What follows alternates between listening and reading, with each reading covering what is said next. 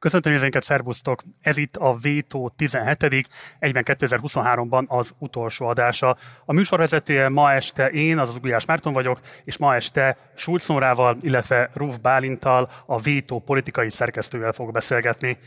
Ma este folyamán Nyíregyházáról jelentkezünk, így külön köszöntjük azokat, akik a nézőközönség soraiban foglalnak helyet. Köszönjük szépen, hogy ránk szántátok az estéteket, hogy itt vagytok velünk ma este folyamán. És az online közvetítés nézőinek mondanám, hogy ma este a közös beszélgetésünket követően nézői kérdésekkel fogjuk zárni majd az adást, tehát itt a helyben ülő nézők készülhetnek a kérdésekkel már most, ti pedig kövessétek majd azt is, hogy mire voltak kíváncsiak a Nyíregyházi eseményünkön megjelentek. Nagyon fontos az, hogy novemberben Szolnokon voltunk, most meg Nyíregyházán, mindkét helyre azért látogattunk el, mert 2024-ben az önkormányzati választás vonatkozásában mindkettő kulcs helyszíne lehetne az ellenzéknek, már mennyiben komolyan ambicionál azt, hogy alternatívát mutasson a Fidesz hatalmával szemben. Ezek nyerhető helyek, amennyiben van ellenzéki ajánlat, éppen ezért még időben látogattunk el ezekre a helyekre, hogy lehetőség szerint célba érjen az üzenet. Az ilyen és ehhez hasonló eseményeket azért vagyunk képesek megszervezni, mert idén úgy döntöttek az adófizetők, hogy Magyarország legnagyobb közfinanszírozott médiumává a Partizán teszik meg azzal, hogy 21.122-en utalták nekünk az 1%-ukat. Nekik ezúton is köszönet ezért, és már most figyelmeztetik mindenkit, hogy állítsa be az emlékeztetőt, hogy jövőre ugyanígy megtehesse, hogyha esetleg nem utalt, akkor azért, ha pedig utalt, akkor azért. Szóval, hogy ezzel is támogassa a munkánkat, hogy még több helyre el tudjunk jutni, hogy még inkább képesek legyünk Budapesten kívül is felszántani az országot. Ami még különösen fontos lenne, hogy ez a vétó második eseménye, de több hasonlót tervezünk majd jövőre, azért, hogy informáló, hogy képben maradj, illetve eljusson hozzá, hogy éppen hol tartunk az országban, iratkozz fel a hírlevelünkre, amiből mindig megkaphatod az éppen aktuális információkat. És utolsó szolgálati közleményem, hogy elindult a péntek reggel a Partizán hírháttér szolgáltatása, erre is fel tudsz iratkozni a leírásban található linken keresztül. Szervusztok! Szia Marci! Elsőként most hozzád fordulok, Bálint.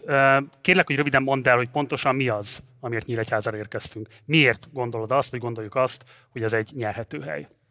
Szóval azért vagyunk itt, mert 2010-ig Nyíregyháza az egyik baloldali fellegvára volt az országnak lényegében megöntetetlen baloldali polgármester volt a városvezetője a nyugdíjazása, az önmaga nyugdíjazásáig, és onnantól kezdve ugye Kovács Ferenc polgármester vette át itt a stafétabotot, ugye a Fidesznek a polgármester jelöltje, ő uralkodik Nyíregyházán 14 éve, de közben, miközben ez az uralkodása zajlik, azt kell látni, hogy a város egyébként különben egy ellenzéki beállítottságú város lenne, lehetne, és hogy kéne mit kezdenie az ellenzéknek ezzel, valahogy ez soha nem sikerül. És hoztam erre egy példát, amit nem teljesen fedi tökéletesen a Nyíregyházi, mint városi körzetet, de van ugye Szabosztapá megyének az első egyeszámú OLVK-ja, ugye ez a 22. tehát a tavalyi választásnak az eredményei. Itt látszik az, hogy a végén ugye dr. Szabó Tünde sportállamtitkár nyerte meg ezt a választást, és úgy nyerte meg ezt a választást, hogy a második helyen lévő lengyel Máté és ő közötte 1448 darab szavazaton múlt a, a győzelem, ami lényegében egy technikai kérdésé szükítette le ezt a, a választást. Azt kell ilyenkor látni, azt kell ilyenkor nézni, hogy ugye abban szerintem van egy, hát hát egybehangzó gondolat, hogy a 22-es választás talán nem volt a legjobb ellenzéki kampány valaha, talán nem volt a legjobb jelölt. Visszafogott lett egy. Ez a karácsonyi hangulatom.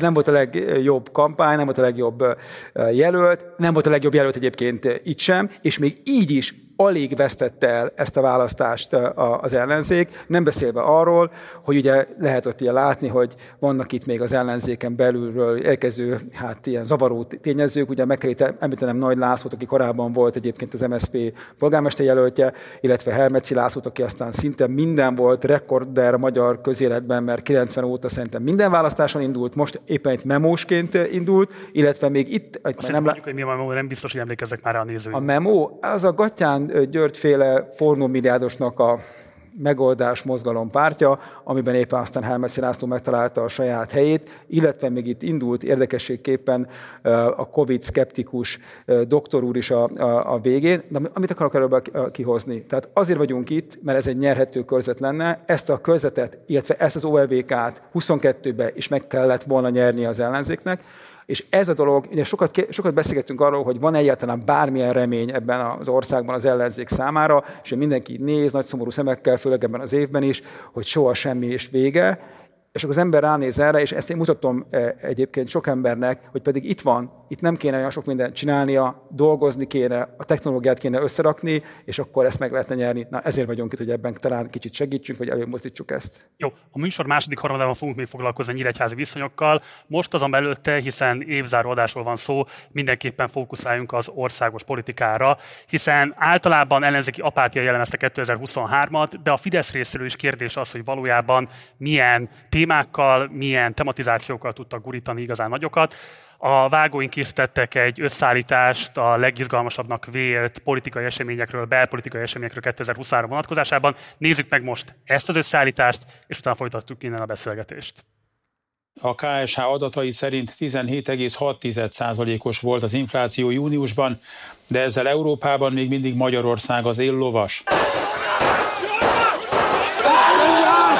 Lemond a magyar igazságügyi miniszter, adta hírül a magyar nemzet. Július 31-ével távozna posztjáról, hogy már most bekapcsolódhasson a 2024-es európai parlamenti választások kampányába. A gyerekeinknek teszik tönkre a levegőjét, a földjét és a vizét!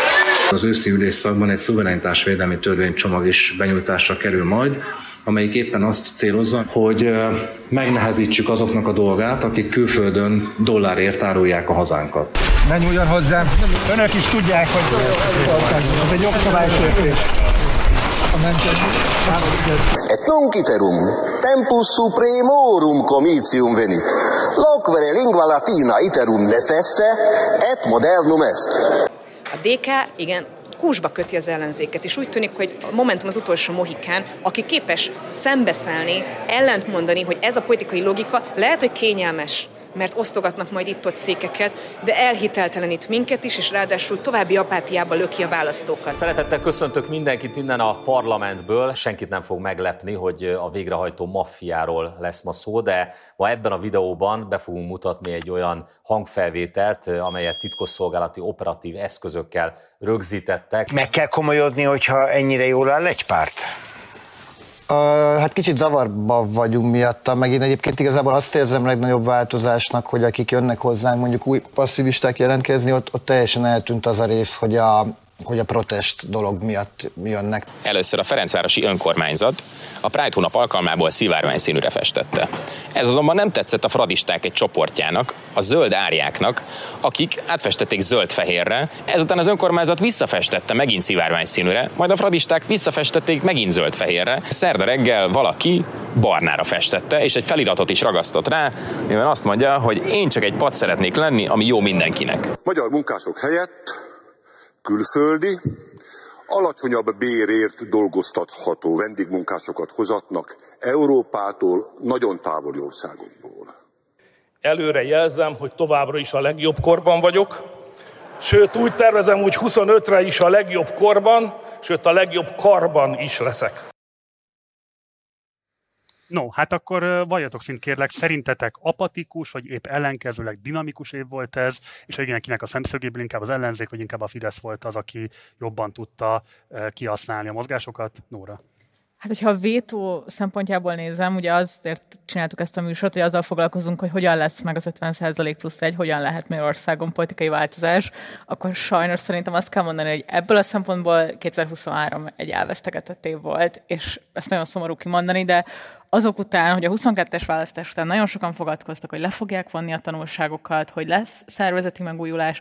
Én igazából sajnos azt látom, hogy nincs, nem történt meg ez a közös tanulságnak a, nem csak hogy a levonása, de hogy aztán a gyakorlatba átültetése meg főleg nem. Tehát, hogy nincsen az ellenzéknek egyértelmű vezetője, nem lett kijelölve az ellenzéki szavazók, ellenzéki közösségek számára az, hogy milyen cselekvést hajtsanak végre, hogy mi az, mi az, amit a teendő, mi az iránymutatás azzal kapcsolatban, hogy hogyan lesz másképp, vagy hogyan lesz erősebb ez a közösség, vagy adott esetben, amiről a Bálint az elején beszélt, hogy a különböző nyerhető helyek hogyan lesznek uh, megfordítva.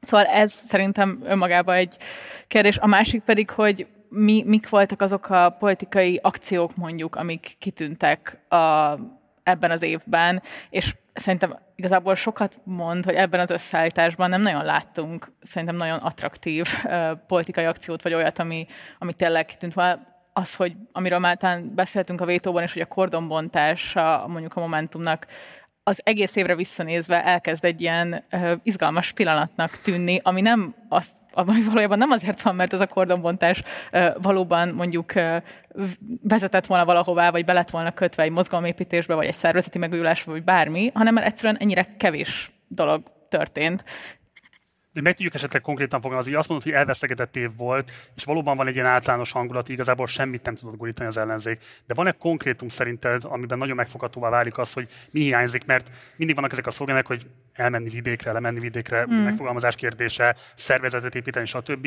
Ezek valószínűleg nagyon nehezen megfogható kérdések. Van-e konkrét hiány, amire azt érzed, hogy ez abszolút lehetősége van át volna az ellenzéknek, és nem ért vele?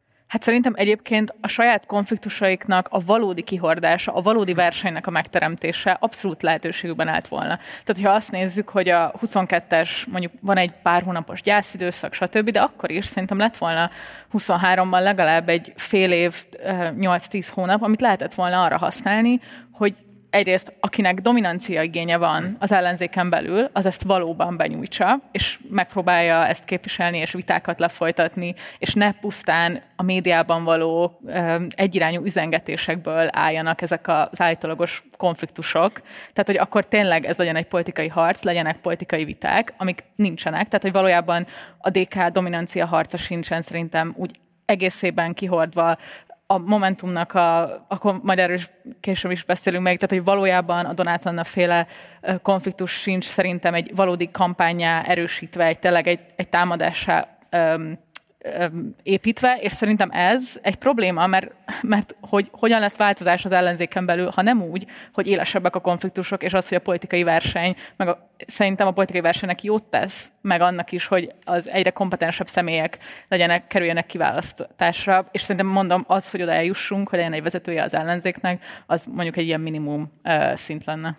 Bálint, ugye Orbán Viktor jó ideje, különösen az elmúlt egy évben igazából a külpolitikán keresztül folytatott belpolitikát is, tehát a legfontosabb kérdésekké az ukrajnai háború vált, az EU-hoz való viszony vált, ugye legutóbb most például a szuverenitásvédelmi törvény kapcsán kifejezetten a külföldinek vélt befolyásolás vagy befolyás szerzés kapcsán próbálkozott megrendszabályozni a civil szervezeteket a, ennek a hatóságnak a felállításán keresztül. Ugye pont ezen a héten volt egy tíz szerkesztőség által, köztük a Partizán által is aláírt nyilatkozat, amiben elítéltük ennek a hatóságnak, és ugye általában általában az úgynevezett szuverenitásvédelmi törvénynek a létrehozatalát. Szóval hogy az lenne az alapvető kérdésem, hogy ennek a fényében szerinted bevált ez a taktikája, vagy stratégiája Orbán Viktornak, és mire érdemes számítani a jövő évi kampányban tőle? Ja, bevált és én már én erősebben fogalmazok, most véget ért a karácsonyi hangulatom, szóval hogy elégetett év volt az ellenzék számára. Tehát, hogy az történt, hogy 13 év, 2023 egy különleges időszak volt az eddigi, nem tudom, a NER, vagy inkább az Orbán rendszer történetében,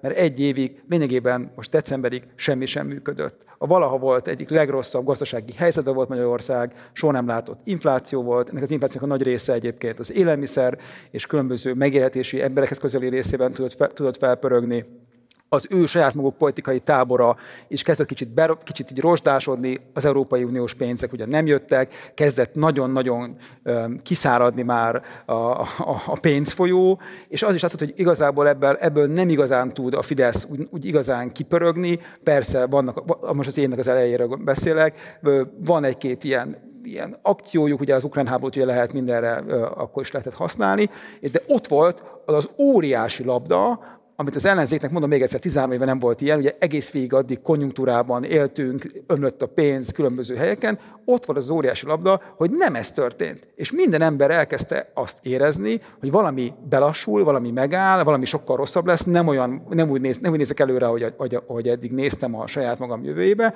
és ezt képtelen volt, és most ezt nem tudom, nagybetűkkel mondom, az ellenzék kihasználni, pontosan ugyanúgy áll az ellenzék, mint 2022. december 15-én. Lehet, hogy valaki kicsit fejebb volt, vagy éppen vett egy magának kedvezőbb, jobb közvéleménykutatást, de pontosan ugyanabban a helyzetben van. Orbán Viktor pedig, ahogy szokta ezt csinálni, ugye egyrészt ő pontosan tudta, hogy az a gyászidőszak, amit te mondasz, az sokkal mélyebb és sokkal mm. kevésbé működik. Tehát az ellenzék akkor a pofont kapott, hogy nem is idén nyáron, tehát idén nyáron kapta azt az igazi depressziót, és nem is tavaly nyáron.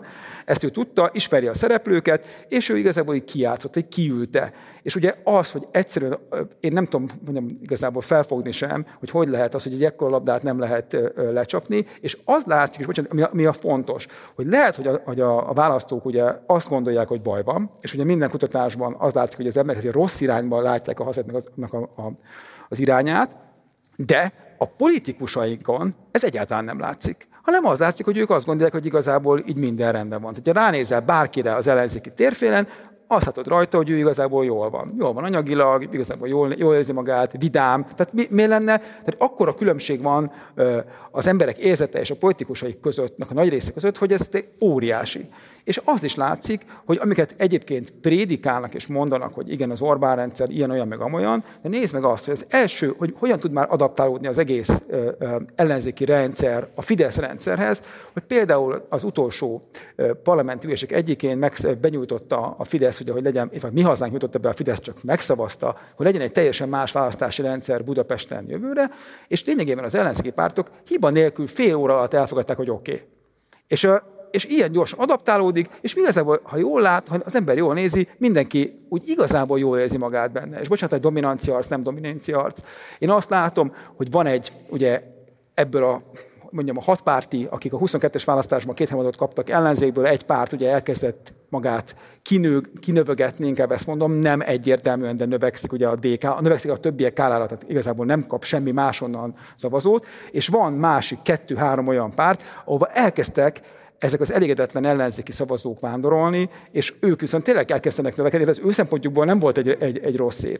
És Orbán Viktornak szempontjából pedig, ugye ő hol van most? Ott van most, hogy itt vagyunk december legvégén, bétózott, nem bétózott, kiment kávézni, nem ment kiment kávézni, és ugye a magyar jogállam ugye egy év alatt ugye megoldódott, hiszen az Európai Unió rárakta a, a pecsétjét, van, kap a következő időszakban 10 milliárd eurónyi támogatást, ő köszöni szépen jól van és minden megy tovább, és ez a 23-as év, amit, amit lehetett volna arra használni, hogy legalább valamennyire elmozdítani ezeket a kérdéseket, valamennyire megtapadni, hogy valami más legyen, így hupp, így véget ért. Szerintem a másik, ami érdekes, hogy nem csak, hogy szervezeti szempontból nem történt innováció az ellenzéknél, hanem szerintem az is, hogy a törésvonalakat továbbra is teljes mértékben a Fidesz tudja meghúzni a kampánytémákban. Tehát, hogyha azt nézzük, hogy a Brüsszellel való foglalkozás folyamatosan ebben a törésvonalban valamilyen álláspontot felvesznek, ugye az ellenzék részéről az egyébként a, a Magyar Péternek volt egy cikke erről a Válasz online hogy mennyire durva az egyébként, hogy a liberális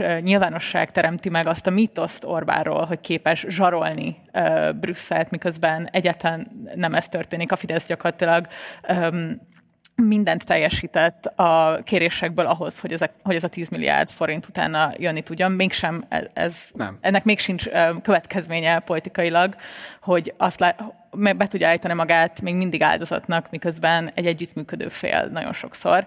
A másik része meg szerintem az, hogy mennyire, hogyha azt nézzük, hogy LP választás, meg önkormányzati, stb., hogy Budapestre tudják terelni teljesen egyértelműen a fókuszt, és erről volt is egy, egy vétóadás már, és szerintem az, hogy ez az egész év igazából erről szólt, és az ellenzék részéről is igazából mondjuk a budapesti lakógyűlés, vagy tehát, hogy, hogy ezek a típusú kezdeményezések is mind ennek az, a fővárosi ellenzéki közösségnek tudnak csak szólni. De ez egy percepciós probléma is egyben? Tehát arra utalok itt most, hogy például a Momentumot időben elismerték, aztán pedig elmarasztalták a kordonbontásos akciója miatt, de közben, hogyha azért egy kicsit mélyebbre ásunk, lehet látni azt, hogy Egerben az elkerülő útnak a megépítéséért más szervezetek együtt 9500 aláírást össze tudtak gyűjteni. Lázár János be is jelentette, hogy meg fog épülni az elkerülő út. Most a Fertőtónál lehetett látni akciózni Fekete Győr András, nyáron Bedő Dávid volt, aki a MÁV kapcsán végigjárta több olyan vonalnak a, a menetrend problémáit próbálva bemutatni, hogy mégis mivel találkoznak azok, akik egyébként kötött pályás közlekedéssel próbálják szervezni az életüket. Tehát, hogy a mélyben, mint hogyha zajlanának ezek a dolgok, csak lehet, hogy el vagyunk szokva attól, hogy ezeknek politikai tételt tudjunk adni, és lehet, hogy a politikai pártoknak, az ellenzéki pártoknak pedig probléma az, hogy mondjuk a média inger küszöbét ezekkel átüssék. Tehát nincs egy ilyen probléma is ebben a képletben, ami ezt kicsit azért árnyalja, hogy mekkora felelősségük van az átütő sikerek elmaradása miatt? Hát szerintem ugye a legjobb példa, ha már a, Momentumtól kell mondani, akkor az Lőcsei Lajosnak a Stop Herbál kampánya az elmúlt hetekből. Szerintem, hogyha valami tényleg egy helyi ügy, ami valóban akár azt is egyébként, hogy ez egy fiatalokhoz szóló párt, és egy olyan ügyet próbál az országos politikába behozni, ami szerintem nagyon alul tárgyalt, és egy olyan törésvonalat próbál megteremteni, amit a Fidesz ugye vindikált, hogy ők a rendpárti, az, államot képviselő párt, és az, hogyha azt tudod például ezt a képet a Fideszről tudod gyengíteni, hogy ők valójában képesek-e rendet tartani, valójában képesek-e biztonságot nyújtani azoknak az embereknek, akik egyébként a legnagyobb arányban szavaznak rájuk ezekben a leszakadó régiókban, az szerintem egy inspiráló dolog lehet, és azt szerintem tud adott esetben új törésvonalakat hozni. Ez valóban így lenne, hogyha ezek fel lenne fűzve egy történetre, és, és el lehetne azt mondani, hogy a Momentum mit szeretne pontosan csinálni. Szerintem nincs olyan ember az országban, aki tudja, hogy a Momentum mit szeretne éppen csinálni. Amikor készültem el az adásra, azt néztem, hogy az elmúlt egy évben hány kezdeményezésük volt, ami különböző népszavazási kezdeményezés volt. Ugye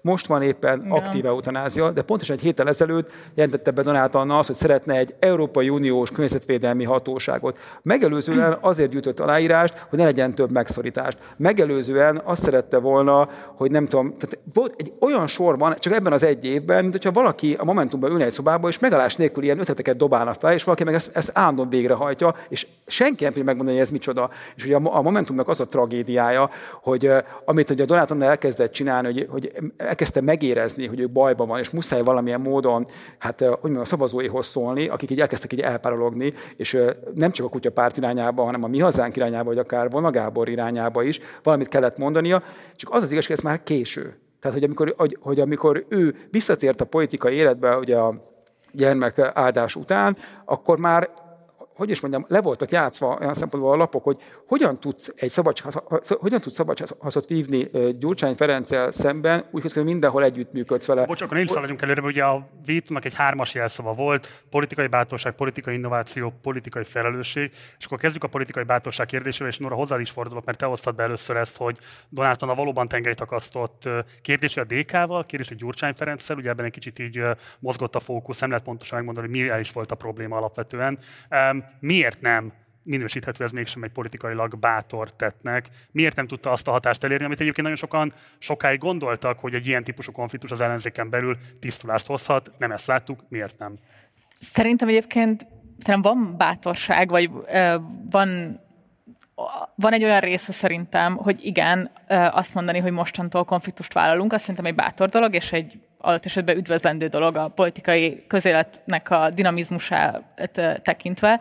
Én igazából, hogyha belehelyezkedek abba, hogy mondjuk ők eldöntötték, hogy ezt szeretnék csinálni, oké, okay, akkor ezt vigyük végig. És hogy szerintem ez az, ami igazából hiányzott, tehát hogy egy dolog egy publicisztika, meg utána az abból lehulló sajtó megjelenéseknek a, a kipörgetése, de hol volt mondjuk két nappal a publicisztika után az a korrupciós ügy, amit ők túrtak ki valamelyik közösen kormányzott önkormányzatban? Hol volt a bejelentés, hogy itt és itt rá fogunk indulni egy inkumbáns DK-sra, mert, nem, mert vállalhatatlan az, amit csinál. Tehát, hogy szerintem egy ilyen beleállást akkor érdemes elindítani, hogyha az egy kampányként föl van építve, végig van gondolva, dolgozva, be vannak gyűjtve azok az ügyek, és egyébként pedig meg vannak dolgozva a pártnak a ö, tagjai is, tehát hogy például ne legyen kiugrás ö, az utolsó vidéki polgármester részéről, hanem hogyha ez egy pártszintű kampány, akkor abban legyen fegyelem, szövetség, ö, és legyen tartalom azon túl, hogy véleménycikk meg interjúk,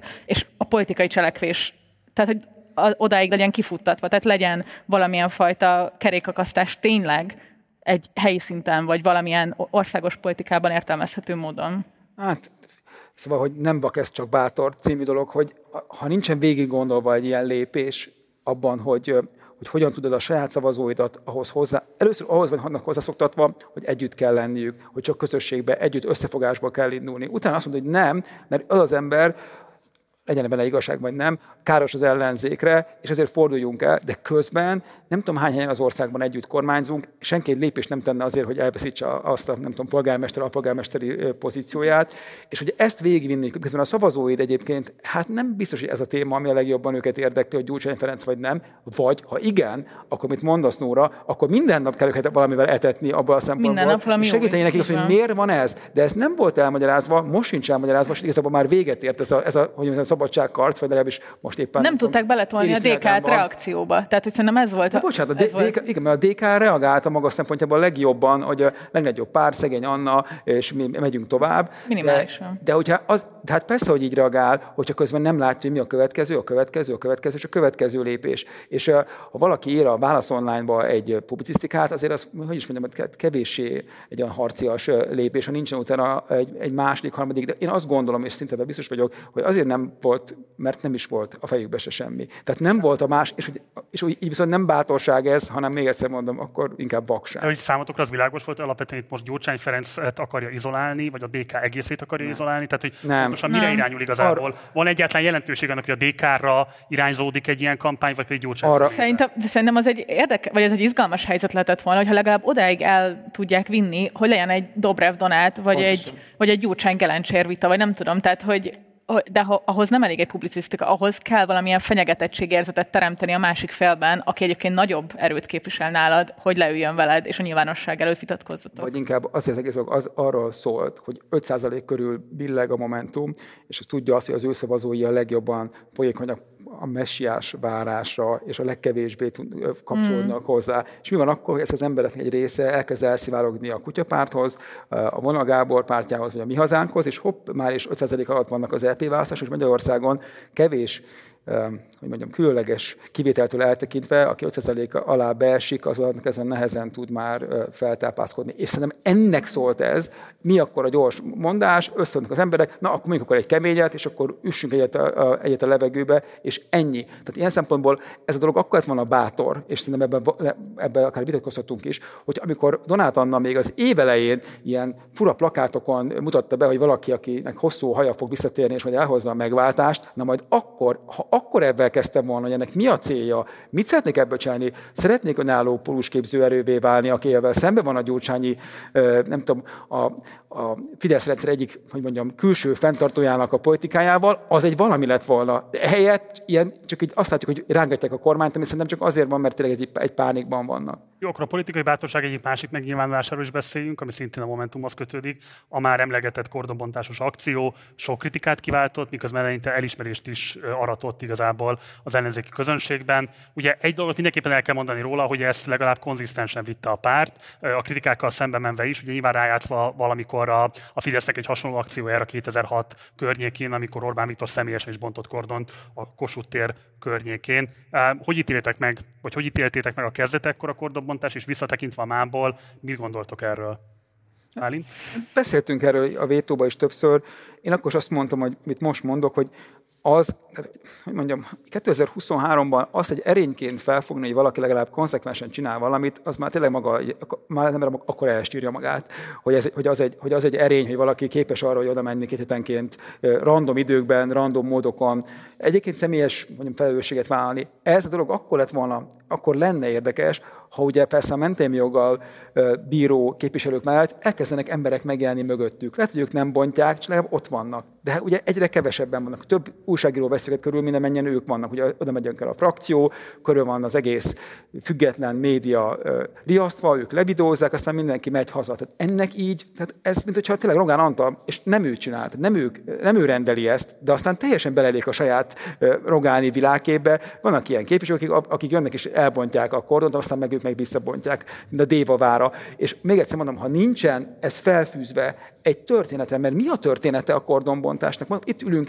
ebben foglalkozunk. Én nem tudom megmondani, hogy mi a története. Ne legyen lezárva a várban az az utca, vagy hogy nem tudom, a, a, a honvédelmi minisztérium legyen, mindenki vegyen fel egy ilyen sisakot. Nem, én komolyan, őszintén nem értem, hogy mi a, hogy mi a történet, és hogy én nem értem, akkor, hogy aki ebben foglalkozik a nap minden órájában szinte, akkor a választó mit lát ebből? De pontosan tudod, hogy arról szól az egész, hogy a sajtószabadság ügyét ezzel látják előmozdíthatónak, hogyha megszűnik a kordon a miniszterelnökség előtt. Én csak azt mondom, hogy nyilvánvalóan azért de, de egyébként nem. Kiviláglik, de bocsánat, nem. kiviláglik azért az a dolog is, hogy nyilván ez egy inkább az újságíró társadalom irányába tett gesztus annak érdekében, hogy a vélt vagy valós jó indulatukat, vagy nekik tett nem tudom, bármilyen típusú gesztusokkal a leköteleződésüket képesek legyenek elérni, hiszen nagyon fontos egy ilyen pártnak az a típusú média jelenlét, amivel megépítette magát 2017-től kezdődően.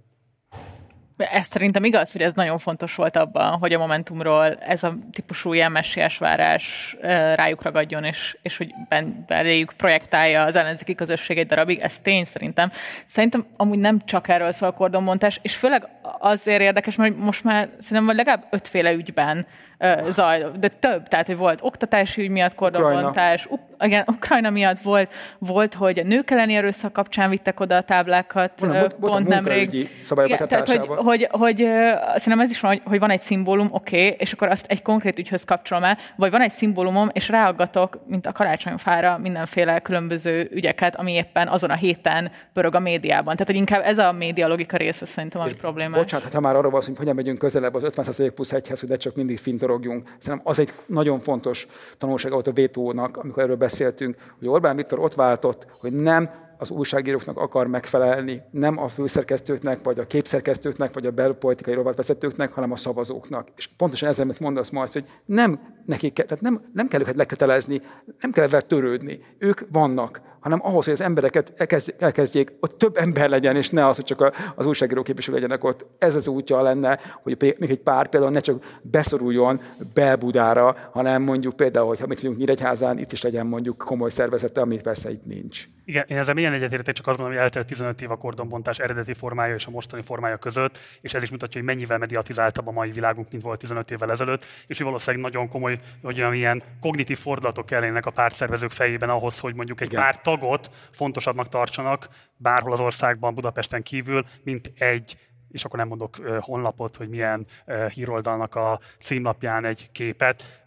Politikai innováció és akkor először Nóra hozzád fordulhatna, aztán meg benyomom a gombot is a Bálinton. Szóval, hogy a DK részéről azért mégiscsak voltak innovatív kezdeményezések, árnyékkormány, még egyébként a választás utáni őszön, idén a fizessenek a gazdagok, fizessenek a milliárdosok kampány elindítása, a DK applikáció, és így tovább. Mi kellene ahhoz, hogy ezek végre meghozzák azt a DK által vára várt fejleményt, hogy átlépik tartósan a 20%-os támogatottságot? Hát igen, ugye most lett egy éves az árnyék kormány egyébként, nemrég, úgyhogy szerintem erről érdemes vonni egy mérleget, hogy valóban mondjuk azt a hatást el tudta érni, amilyen csinadattával ez be volt jelentve. És egyébként a, a Tóka Gábornak volt egy elemzés erről, hogy milyen gyakran van a különböző felületeken említve az árnyék kormány, stb. stb. És ez nagyon érdekes, hogy alapvetően egyébként a kormánypárti média az, aki emlegeti az árnyék kormány. Nagyon érdekes, hogy fideszes képviselőknek a parlamenti felszólalásaiban az, hogy árnyékminiszternek neveznek DK-s képviselők őket, hogy ez így átment, vagy ezt használják. Ez egyébként nem csak így feltűnt, és amúgy érdekelne akár, hogy mit gondoltok arról, hogy ez, hogy ez miért történik, vagy miért van egy ilyen megemelése ennek. A DK applikáció meg abszolút, tehát hogy mondjuk, hogyha most egy konkrét példáról beszélünk, aznap, amikor kijött a Válasz Online-os Donát Anna cikk, akkor délután fél négy-négy körül már ki volt küldve a DK applikáción a tagságnak, vagy hát annak, aki ugye letöltötte ezt a, az applikációt. Három dolog, amit mondja barátaidnak, amikor ezzel az ügyel kapcsolatban kérdeznek. Tehát ilyen szempontból a DK abban szerintem az az érdekes, hogy megvalósítja azt, hogy a tagságnak vagy és a szimpatizánsoknak ad muníciót, elköteleződést, és tényleg tartalmat, hogy hogyan lehet képviselni azt, hogy te miért vagy DK-s, van egy ilyen identitásképző funkciója, ami szerintem megint csak, tehát hogy ezek olyan típusú innovációk, amik bármelyik pártnak szerintem elérhetők, lennének, meg az, hogy belül milyen pártéletet működtetnek, az is egy ilyen fontos kérdés, és ebben én szerintem el kell mondani azt, hogy a DK-nak volt, volt olyan innovációja, ami megint csak lehet, hogy nem a nagy nyilvánosságnak szólt, hanem a tagságnak, és majd biztos hónapokkal később fogjuk látni azt, hogy ennek van-e valóban,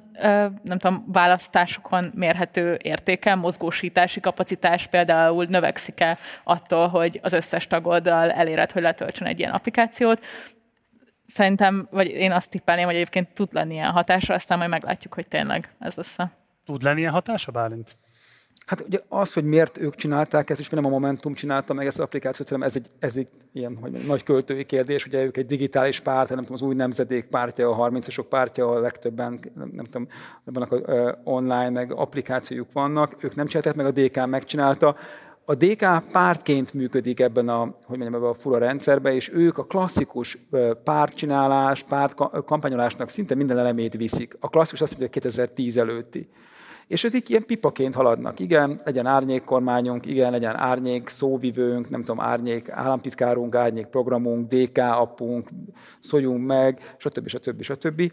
Ugye itt, és itt is sokszor ehhez, erre már beszéltünk, mi az ő problémájuk, ugye mi a 20% vagy a 20% fölötti kérdés, ugye ez a Gyurcsány-Dobrev kérdés, hogy ki a főnök ennek a pártnak, Gyurcsány Ferenc vagy Dobrev Klára? Hát szerintem ez a válasz szerintem egyértelmű, hogy Gyurcsány Ferenc a főnöke, Gyurcsány Ferenc még mindig, bárki bármit mond, az ország legutasította a politikusa a Fidesznek. Amíg Gyurcsány Ferenc a porondon van, addig szerintem Gyurcsány, Orbán Viktor nyugodtan aludhat, mert az ő táborátnak, ő a főmumusa, ha ez tetszik, ha nem tetszik, akkor is. És egy dolog szerintem változott ebben, hogy amikor Dobrev Klára elindult ebből az árnyékkormány kérdése, és ugye mégiscsak ők levonták a tanulságot, akkor kell, ugye mondta is, talán neked mondta Marci, a Molnár Csaba, hogy nem próbáltuk ki soha azt, mi van, hogyha van egy nagy ellenzéki párt, aki majd viszi a primet. Egyébként kipróbáltuk, csak ő aztán leszalámizta annó ezt a pártot, de ez egy másik kérdés. És hogy, és hogy most ők ezt csinálják, építik ezt, hogy ők a nagy ellenzéki párt, elkezdik ezt elhitetni. Szerintem ez nagyon fontos része a politikának, hogy az emberek, a politikával foglalkozók talán kezdik azt mondani, hogy igen, ők tényleg valamit csinálnak, fogják ezt a lufit. Ez többször, többször sikerült már nekik, sikerült már 18-ban, 14-ben, amikor még 5%-on sem voltak, de mégis sikerült ennél sokkal nagyobbak, mint amekkora és ez így folyó, folyódik, folyódik, hogy ez meddig fog folyódni, és mi lesz a valódi választás ez egy másik kérdés. Én azt mondom, hogy nem fognak rosszul szerepelni, mert egy csomó ember számára utolsó remény, utolsó ilyen lehetőségnek maradtak. De mi az én kérdésem, hogy az történt, és nem ez, ennek ez egy fontos tanulsága, hogy bármikor Dobrev Klára valamit csinál, amiben ő komolyan néz ki, átgondoltan néz ki, mondjuk vezetőnek néz ki, két perccel később, vagy két órával később Gyurcsány Ferenc ír egy költeményt, kimegy a TikTokra, ír egy eszét, nem tudom, táncol, ma, ma kiment kávézni, tehát mindig valahogy rátronfol, és egyszerűen azt a pszichológiai helyzetet szerintem nem lehet feloldani, és szerintem a választóba sem lehet feloldani, hogy valójában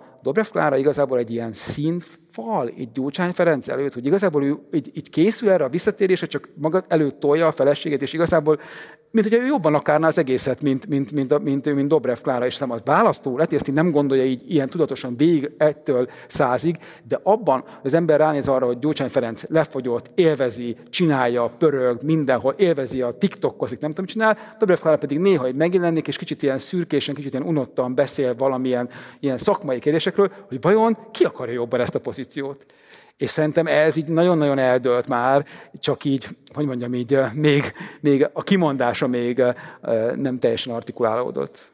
Akkor a pozícióakarásnak a mentén menjünk tovább a politikai felelősségnek az utolsó pontunknak az irányába. Ugye itt Kovács Gergelynek a fordulatát lenne érdemes egy kicsit átbeszélnünk. Ugye legutóbb, amikor nálam adott interjút a Partizánon, akkor egy igen komoly stratégiai fordulatot mutatott be, a komolyan vehető pártelnök képét mutatva, már amennyire ez a kutyapártos lágében elképzelhető, de például mondjuk az, ahogyan beszélt arról, hogy foglalkoznak a tagság képzésével, illetve a jelöltek kiválasztásában, ez szintén szerepet játszik. Nyilván a többi ellenzéki pártnál is ez megjelenik, de mondjuk például erről soha nem beszélnek a nyilvánosság előtt, tehát hogy lehet, hogy csinálnak ilyesmit, hogyha nem tudunk róla, akkor nyilván nem tudunk vele mit kezdeni. Kovács Gergely viszont szerette volna láttatni a pártot, mint egy a választásokra tudatosan készülő formációt. Szerintetek képes lesz a 2024-ben a kutyapárt elkerülni azt, ami mind 2018-ban, mind 2019-ben, mind 2022-ben a nagy átka volt, nevezetesen, hogy két választás között az összes elégedetlen oda tömörül, viszont a választásokkor meg félve attól, hogy elveszett szavazat lesz a rájuk leadott voks, mégiscsak elpártolnak tőlük, és végül nem tudnak akkorát gurítani, mint amit az előzetes felmérések mutattak a számukra. Nóra. Hát szerintem számukra ez az új választási rendszer, Buda, vagy régi új választási rendszer Budapesten az egy nagyon nagy karácsonyi ajándékként érkezett tehát az, hogy 5%-ot elérjen a kutyapárt Budapesten, az már szerintem korábban se volt igazából messze, országosan is volt már eredményük a 4% környékén, és az, hogyha ha tudnak a, már akár megugrani egy tényleg egy ilyen választási küszöböt mondjuk Budapesten és közgyűlési képviseletük van, és valószínűleg az ellenzéki fővárosi vezetésnek szüksége lesz a kutyapártos képviselőnek vagy képviselőknek a támogatására. Szerintem ez már önmagában mondjuk elegendővé teszi azt, hogy ne csak, egy, ne csak protest szavazatokat tudjanak benyújtani, hanem olyan emberek is szívesen szavazzanak rájuk, akik az alapján adják le a szavazatukat, hogy szeretnék, hogyha a hatalmi döntéseknél az hasznosul, vagy legalábbis tényezővé válik. És az LP választásnál szerintem amúgy ez lesz szintén igazából az egyik nagy kérdés, és ami, amivel kapcsolatban szerintem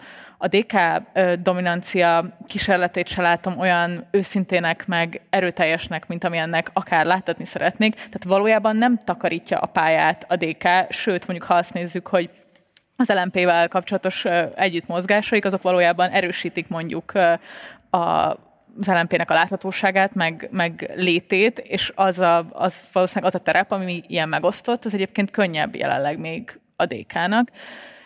Csak azt akarom kihozni az egészből, hogy az, hogy a választásoktól tisztulást várunk, vagy azt, hogy mondjuk most a kétfarkú kutyapárt kapcsán az, azon spekulálunk, hogy tényezővé válnak-e, valószínűleg egyébként igen, tehát hogy megint egy új szereplőnek a, a belépése az az, ami inkább szerintem várható, mint a tisztulás, és megint csak amiatt, hogy hány erő lesz, ez az egész ilyen elveszik el a szavazatom kérdés, vagy nem, és amiatt, hogy a pártok maguk mondták azt, hogy nézzük uh, nagymintás közönkutatásnak az EP választás, ezért szerintem sokkal felszabadultabban fognak az ellenzéki szavazók választani, mint mondjuk 2022-ben, amikor azért elég sokakban a most vagy soha érzés volt. Most nincs a most vagy soha érzés az ellenzéki választókban. Csak egy fél megjegyzésedre hadd kapcsoljak vissza, szeretném, hogy azt tisztáznád. Jól értem, hogy az mellett érve lesz, igazából a DK-nak érdeke a kisebbeknek a vízfelszín fölött tartása? Szerintem egyelőre nekem úgy tűnik, hogy, tehát, hogy ha az lenne az érdekük, hogy ezek ne legyenek ezek a szereplők, akkor szerintem dominánsabban kellene fölépniük, és ki kellene hordaniuk a konfliktusaikat jobban. Ebben nekem van vitám, szerintem nem ez történik. Szerintem az történik, hogy Gyurcsány Ferenc tudja pontosan, hogy ki az a két-három szereplő, akivel sakkoznia kell. Ugye lényegében Ungár Péter el is mondta magáról, hogy igazából ő a, tudom, a DK SZDSZ-e, vagy a, Igen. Ugye a DK, KDNP, -e, vagy nem tudom. Nehéz megmondani, mert voltak bibliai hasonlatok, hogy Gyurcsány Ferenc a Mózes, Mózes. hát volt akkor, az, ő az SDS, vagy ő az Áron. Ezeket a típusú mindenféle szélsőjobboldali alliterációkat és gondolatásításokat most el is veszem. Jó, igen, szóval, hogy ezt légében kimondta, ugye arról is szólnak neki, hogy Jakab Péter is valamennyire így valahogy így Gyurcsány Ferenc környékén kavarog, azért az MSZP-vel is megállapodott rengeteg helyen, láss például itt Nyíregyházán, szóval ő ezt csinálja, hogy ő játsza ezt a, ezt a szerepet, szerintem neki az, a, neki az az álma egyébként, ami nem is be fog valósulni, hogy, hogy egyedüli, ebbe az ellenzéktől egyedüliként kerüljön 5% fölé az EP választáson, hiszen ez lenne a legnagyobb, nem tudom, karácsonyi ajándék majd jövő júniusban. De amit szerettem volna neked mondani, és ez ami a felelősség, nem felelősség kérdése, és ebben szerintem Kovács Gergely szerintem tényleg változott és, és fejlődött. Egyébként az ebben a őszi évadban a nálad lévő ilyen politikus interjúk közül szerintem ő az egyik, egyik olyan, aki tényleg egy ilyen fejlődés mutatott a politikusok között. Tehát, hogy nem az volt, hogy csak így viccelődik, és nem tudom, hogy el van, hanem látszott az, hogy van benne egy, van benne valamilyen változás arra, hogy ezt egy komolyan veszi. És amit nem reagáltam előző, előző kérdésnél, hagyj reagálják most, már a gombot nyomogatott rajta, ugye ez a fizessenek a gazdagok kérdése, gondolom erre gondoltál. Szóval pontosan ez az, hogy van egy szlogen, ami az ember tetszik, vagy nem tetszik, hogy a Gyurcsány Ferenc, amikor ezt Botkalásztó előhozta, akkor teljes erővel neki ment 17-be. Aztán most, amikor ő ezt így megálmodta, hogy ez jó lesz, itt ültem, nem itt Nyíregyházán, de a, ebben a pozícióban a vétom, akkor mondtam, hogy de jó, hogy ez lett, legalább arról beszélni, hogy az embereket érdekli, de tudom, hogy ezt el fogja rontani, mert két, két hét múlva fel fogja majd, majd vizezni, és egy hónap múlva már nem, nem lesz belőle semmi. Szóval ez a felelősség. Tehát bocsánat, hogy valaki hetente valamit mond, most éppen szociáldemokrata, európai, nem tudom micsoda, minden héten van valamilyen mondás, hát ki tudja ezt követni, hogy éppen mit akar mondani, és bocsánat, Kovács Gergely, és így, így akarom összekötni, Kovács Gergely szerintem nem mondanak mást az elmúlt években, szinte ugyanazt mondják, abban, hogy, hogy, ők, hogy ők mit akarnak, mit akarnak csinálni.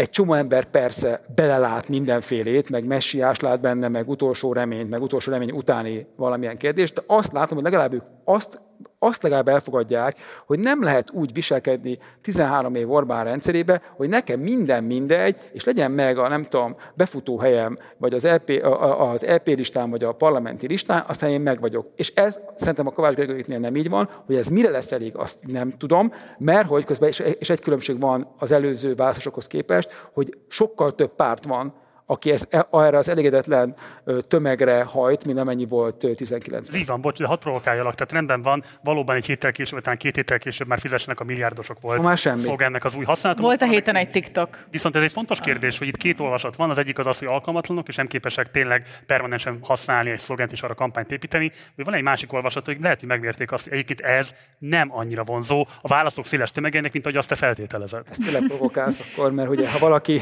utólagosan méri meg, hogy mit kezd, mivel kezd el kampányolni, már régen rossz. Mert hogyha valaki elkezd egy kampányt csinálni, belemenni, mondani, akkor talán a mérés részét ezt a megelőzően kéne csinálni, és ugye ez minden tankönyvben az első van, ha legalább megvan, akkor addig nyomd, ameddig az orrod vére el nem ered ez, ami direkt, tehát hogy mondjam, ez, ez, ez ugyanaz a fajta politizálás, mint a Momentumé, ugye egy 30 évvel idősebb Gyurcsány Ferenc, de ugyanazok a gegek, ez a mindennapos gegeknek a, a működtetése, hogy kerüljek be a híradóba, vagy a TikTokba, vagy a Facebookon, legyen ezer lájkom, és ez az egész magyar ellenzéki politika lényegében erről szól. Gegeket csinálunk, nem menjünk másra. Tehát Antal Józsefnek a halálának az, ö, a halálára emlékeztünk ezen a héten. És, ki, és ugyanez geg. Kiáll a főpolgármester, és azt mondja, hogy nevezzük el a még készen sem lévő, az repülőtérre vezető utat Antal Józsefről. És ezt szem végig se gondolja ennek az üzenetét senki, hogy micsoda azt, hogy az emberek közlekednek a legrosszabb állapotban lévő utat most elnevezni valakiről, akire szeretnénk büszkekedni. De egy, egy, egy ilyen hírért, és az egész magyar ellenzéki politika erről szól, híreket így pöt, lövöldöznek fel a semmibe, és ilyen kis buborékokként pattonnak. Ugyanez a Gyurcsány Ferenc, egyetlen egy gegér el tudja adni az egész komolyságát, ha egyáltalán van neki. Nóránál szól, és csak egy gyors kiegészítés, mert a szerkesztők közben megnéztük, hogy valóban az MKKP 22-ben országosan 3,27%-ot teljesített, de Budapesten 5,2. Igen. Úgy, Na, hát alapvetően tényleg nem nekik kedvezett a közszó. Azt mondta, ugye, mert akkor éppen Igen. akkor Márkizaj... mondták, hogy ne szavazatok. A Márkizaj Péter éppen egy ilyen nagyon fura vitába keveredtek, ami egyébként rosszat is tett mindenkettőjüknek, de talán a Gergőjéknek talán rosszabbat is, és ő kvázi így mondta, hogy csak ne szavazatok rám sehol, inkább szavazatok a, nem tudom melyik jelöltre, és így sikerült ez. Egyébként több megyei jogváros ugyanezt elérték, például itt is, hogy lényegében lényeges kampány nélkül tudták megugrani az 500 hát Igen, és, ha, és ha Budapesten 5% lesz a küszöb ahhoz, hogy közhatalmat gyakorolj, akkor Igen. nem, ez a szavazat elvesztés nincs. És a másik szerintem, ami miatt egyébként a, az őszi szezon politikai interjúi közül nekem az egyik leg érdekesebb volt a Kovács Gergői, az az, hogy mennyit beszélt a tagságról, mm. és hogy hogyan toboroznak és integrálnak embereket a pártba. És szerintem ez az egyik ilyen legalulértékeltebb erőforrása egyébként a hazai politikai életnek, tehát hogy nem csak az, hogy egy számot be tudj mondani, hogy hány tagod van, hanem hogy azokat az embereket vonzd be, és adj nekik feladatot, akik valóban elkötelezettek, és ebben így motiváltan tud őket tartani, hogy értelmet lássanak a pártagságban, és hogy mondjam, ezt szerintem legalábbis a Kovács Gergő elérte abban az interjúban, hogy az az érzet keltődött benned, hogy itt nem random jelöltek lesznek, hanem olyan emberek, akik végigjártak egy éves képzést, és dolgoznak, és a többi. És szerintem ez a hit az ellenzéki pártok nagy része felé nincsen meg nem gondolod azt, hogy itt valóban elkötelezett, hosszan dolgozó emberek kapják meg a jelöltséget, hanem azt látod, hogy osztogatják, ide-oda pakolgatják a különböző embereket, már 20 helyen volt jelölt lassan egy-egy régebbi politikusuk, és, és ez a típusú bizalom nem tud meglenni feléjük taktoborzás és a taglétszám bővítéssel kapcsolatos ellenzéki averziókat egyébként én sem tudom megérteni tehát hogy valóban rejtészámban vagy a számomra is. Pontosan tudom, hogy rengeteg gondolatotok van még az országos politikáról, meg pláne erről a három jelszóról, de szinte biztos, hogy benne a kérdéseknek a döntő többség erre fog majd irányulni, úgyhogy most mindenképpen evezzünk át Nyíregyháza irányába, ugyanis ezt ígértük meg az adás legelején. Mielőtt rátérnénk a nyíregyházi politikai helyzetnek az elemzésére, előtte nézzünk meg egy rövid összeállítást. Nyíregyháza Szabolcs-Szatmár Bereg megye 1-es és 2-es választókerületének központja egy elég rossz mutatókkal rendelkező térségben. Kovács 2010 óta vezeti a várost, ahonnan ez idő alatt több ügy is országos visszhangot kapott. Az egyik ilyen a sóstófejlesztési projekt. A futópályát meg a többi projektelemet hibátlan teljesítésként átvette az önkormányzat. Tehát az előválasztás során rejtés módon úgy alakult, hogy a Balos Nyíregyházi körzetben indult 2022-ben jobbos közös jelölt, és a választókerületek 2011-es átszabása óta erősen jobbra hajló Tiszavasvári választókerületben, gyakorlatilag az esélytelenek nyugalmával, az MSZP-s Aranyos Gábor. Már az első felszólalások után hangos ordítás hallatszott ki a teremből, ugyanis két férfi összeverekedett a közmeghallgatáson, melyet a Nyíregyházára tervezett akkumulátorgyár kapcsán rendeztek. A Szamvoda Nyíregyházi beruházása az összes építési és beruházási szakaszt figyelembe véve egy 580 milliárd forintos beruházás lesz. Tehát az, hogy meg tudjuk állítani az akkumulátorgyárakat, ahhoz a Fidesz kell megfogni, és jövőre önkormányzati választás lesz. Hogy emlékezzenek rá, hogy ki hozta ide egyébként az akkumulátorgyárat, melyik párt volt az. Közmeghallgatás kezdeményez a Nyíregyházi akkumulátorgyárral kapcsolatban a Szövetségben Nyíregyházáért frakció. Azért döntöttek emellett, mert a hétfőre tervezett rendkívüli közgyűlés napirendjét nem szavazta meg a testület Fideszes többsége. Bemutatott Nyíregyháza Fideszes polgármestere az egyik momentumos képviselőnek, amikor egy zárt ülésen a városba tervezett akkumulátorgyárról kérdezte. Az esetről csak hangfelvétel készült. Az ellenzéki képviselők szerint egyértelmű volt a város vezető üzenete az ügyel kapcsolatban. És akkor, hogy hallhattuk a bejátszásban, valóban Kovács Ferenc 2010 óta vezeti a várost, és készültünk több térképpel is, amikből ki tudjuk olvasni azt, hogy a legutóbbi győzelme 2019-ben mégis milyen arányú győzelmet hozott. Tehát az első, amit be tudunk mutatni a nézőink számára, és ez ugye kifejezetten az egyéni képviselőjelöltek közötti különbséget mutatja. Bármit azt szeretném kérni tőled, hogy értelmezd a látottakat, vagy amit éppen most közvetítünk a nézőinknek, tehát hogy mit lehet leolvasni erről a térképről. Hát sok mindent. Az első például az, hogy, hogy hogyan osztik meg, hol vannak azok, amit kékkel látsz, hogy ott látszik az sötét kék, hogy minél erősebb az ellenzék jelöltnek az bázishoz képes lévő szavazó, szavazó ereje. És ugye ebben az látszik, hogy vannak olyan ellenzéki képviselők itt, akkor még csak jelöltek itt Nyíregyházán, akik igazán erősen tudnak a, a, hozni az, az általános ellenzék támogatottság fölött, itt vagy a, a, az általános támogatók alatt tudnak teljesíteni bizonyos helyeken, és az látszik, hogy a Fidesz hoz egy ilyen általánosan jó szintű, de nem olyan erős jelenlétet, amivel aztán később képes többséget teremteni magának. Ami ugye azért érdekes, hogy az látszik minden ilyen ezekből a számokból, hogy, a, hogy az ellenzéknek lenne keresni valója, és a mozgósítással talán, hogyha tudnának jobban mozgósítani, sokkal jobb eredményt tudnánk elérni, még azokban az egyébként furán nekik nem jó helyen rajzolt körzetekben is. De ez a legjobban inkább ott látszik, ami a másik ilyen térkép képünk, amiben az látszik, hogy amikor a két polgármester közötti különbség hogyan alakult a, a, a választásokon, na itt látszik igazán, az, ami szerintem a lényege Nyíregyházának, hogy Kovács Ferenc ö, ö, személye, ő egy elismert ember itt Nyíregyházán, de az elismertsége azt jelenti, hogy a Fidesz itteni támogatottsága fölött képes hozni szavazókat. De ez még mindig nem akkora eredmény, amivel egyébként ne lehetne az ellenzéknek megnyernie ezt a várost. Mert a bele szemben induló 19-ben lévő Jeszenszki András, ahogy látszik, ő se egy a, hogyha a, kettőt, a két ö, ö, térképet egymásra vetítjük, látszik, hogy ő is azért hoz bizonyos helyeken, főleg azokon a helyeken, ahol ő mint ugye egyéni képviselőként működik, ott ismert, de az látszik, hogy a Kovács Ferenc felül teljesíti a Fidesznek az eredményét, tehát ők, az ő személyhez van kötve az, hogy a, ő húzza a Fideszt följebb. Tehát ő az, aki húzza, ami egyébként szokott itt történni, de az látszik, hogy, hogy nincs annyi Fideszes igazából Nyíregyházán, hogy ne lehetne legyőzni. És ha lenne, amit, amit amit ebből én kiolvasok, hogyha lenne értelmezhető jó jelöltje az ellenzéknek itt, Nyíregyházán, illetve lenne megszervezve, hogy egy csapat legyen mögötte, olyan csapat, ami, ami összezáró, aminek, aki ismeri a város, nem először kezdi el, és lenne, és ez a legfontosabb mondásom, lenne politika mögötte, ellenzéki politika mögötte, akkor itt valóban lenne mit keresni. Mert hogy... Bocsáss, hogy értem ez a kérdést, engedj meg, csak szerintem ezt fontos elmagyarázni a nézőinknek. Ugye Kovács Ferenc 2284-jel több szavazatot kapott, mint az egyéni jelöltek, míg Jeszenszki András, aki az ellenzéki jelölt volt, csak 626-tal kapott többet. Most ami fontos kérdés az, hogy ez a kb. 1500-as szavazatdifferencia, ez lehet nem tűnik jelentősnek, de azt szeretném megkérdezni, hogy nyíregyházi perspektívából nézve, ez nem döntő erejű? Hát itt eldöntötte.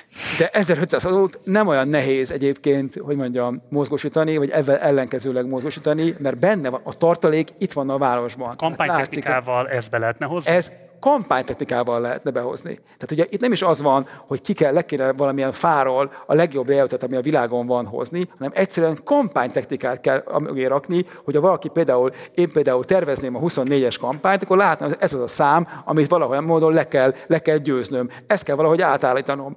És uh, ugye itt vagyunk uh, 23. december 15-én, van egy már két párt által támogatott polgármester jelölt, és ugye, hogyha ránézel, ugye ő ugyanaz a polgármester, aki 19-ben is volt a polgármester jelölt, ha ránézel arra, hogy mi változott 19 óta, tehát az elmúlt négy évben a nyíregyházi felkészültségben, politikában, akaratban, tudásban, akkor lehet, hogy én nem veszem észre, hogy valami óriási mesterter van, de az akkor nagyon jó az mesterter, mert nagyon el van titkolva.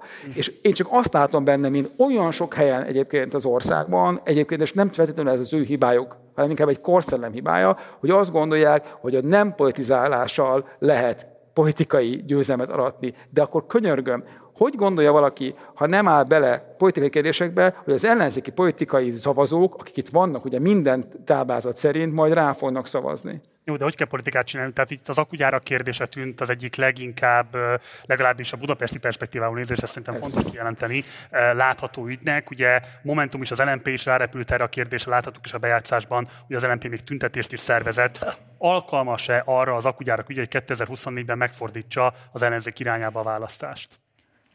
Fú, hát szerintem egyébként mindig az a helyzet ezekkel a típusú ügyekkel, amik ugye a, a úgy szoktak mondani, hogy ne az én hátsó kertemben történjen valami. Tehát, hogy ez az, ami az alapvető kapcsolódást kialakítja a polgárokban az ügyel kapcsolatban, hogy azt nem szeretném, hogy itt történjen, vagy hogyha nálam történik valami, ami nem tetszik, e, és ez aktivizál, hogy szerintem egyébként, meg egyébként is azt szoktuk látni, hogy ezek tudnak mozgósítani, hogy ezek tudnak ideig óráig egyébként közösséget teremteni, és a politikai cselekvésnek a, az érzetét, a gyakorlatát megteremteni közösségekben, ami szerintem több helyen történik egyébként most Magyarországon, ami nekem így nem Nyíregyházára specifikusan, hanem így a különböző akugyárakkal szemmel tiltakozásoknál egy kérdés, az az, hogy persze a tiltakozás felhajtó erejét kell használni, de hogy van-e egyébként az ellenzéki pártoknak víziója, hogy mi legyen, hogyha nem akkumulátorgyárakkal teremtsen munkahelyeket a magyar állam. Tehát, hogy mi az a,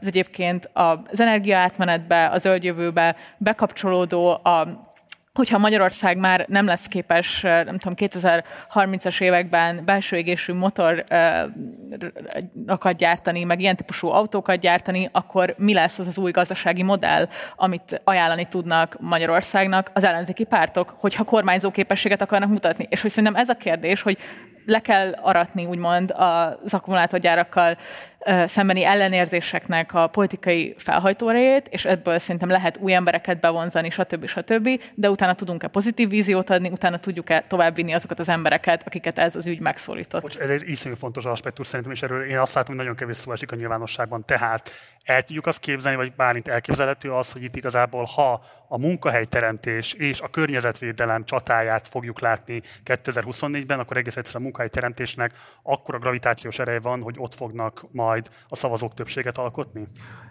Hát igen. Tehát hogy, hogy az a helyzet, hogy mi... Azért bocsáss meg itt most, tehát hogy mondjam, itt, itt egy olyan technológiáról van szó, ami, hogy mondjam, annak a környezeti terhelését még föl se tudjuk feltétlenül pontosan mérni. Ez... Nem olyasmi, mint mondjuk egy uh, hagyományos autógyár, vagy bármilyen más nehézipari uh, ez... teljesítmény, vagy ez... ipari létesítmény. Ez abszolút így van. És az a vita, hogy ez jó-e vagy nem jó, ez egy másik kérdés. Most, most tisztán csak politikailag uh, gondolkodom ebben. Az történt Nyíregyházán is, egyébként Gödön is, és Debrecenben még inkább, hogy a fideszes városvezetők el voltak attól szokva, hogy nekik kell, kell valamit magyarázniuk. Nem azt gondolták, hogy ők ezt erőből, ugye hát ebben élünk, erőből le kell tolni a lakóknak a torkán, és akkor minden oké okay lesz. És mind Nyíregyházán, mind Debrecenben a polgármester azt mondta, hogy hát ennek mindenki örülni fog, úgyis majd, majd jó lesz.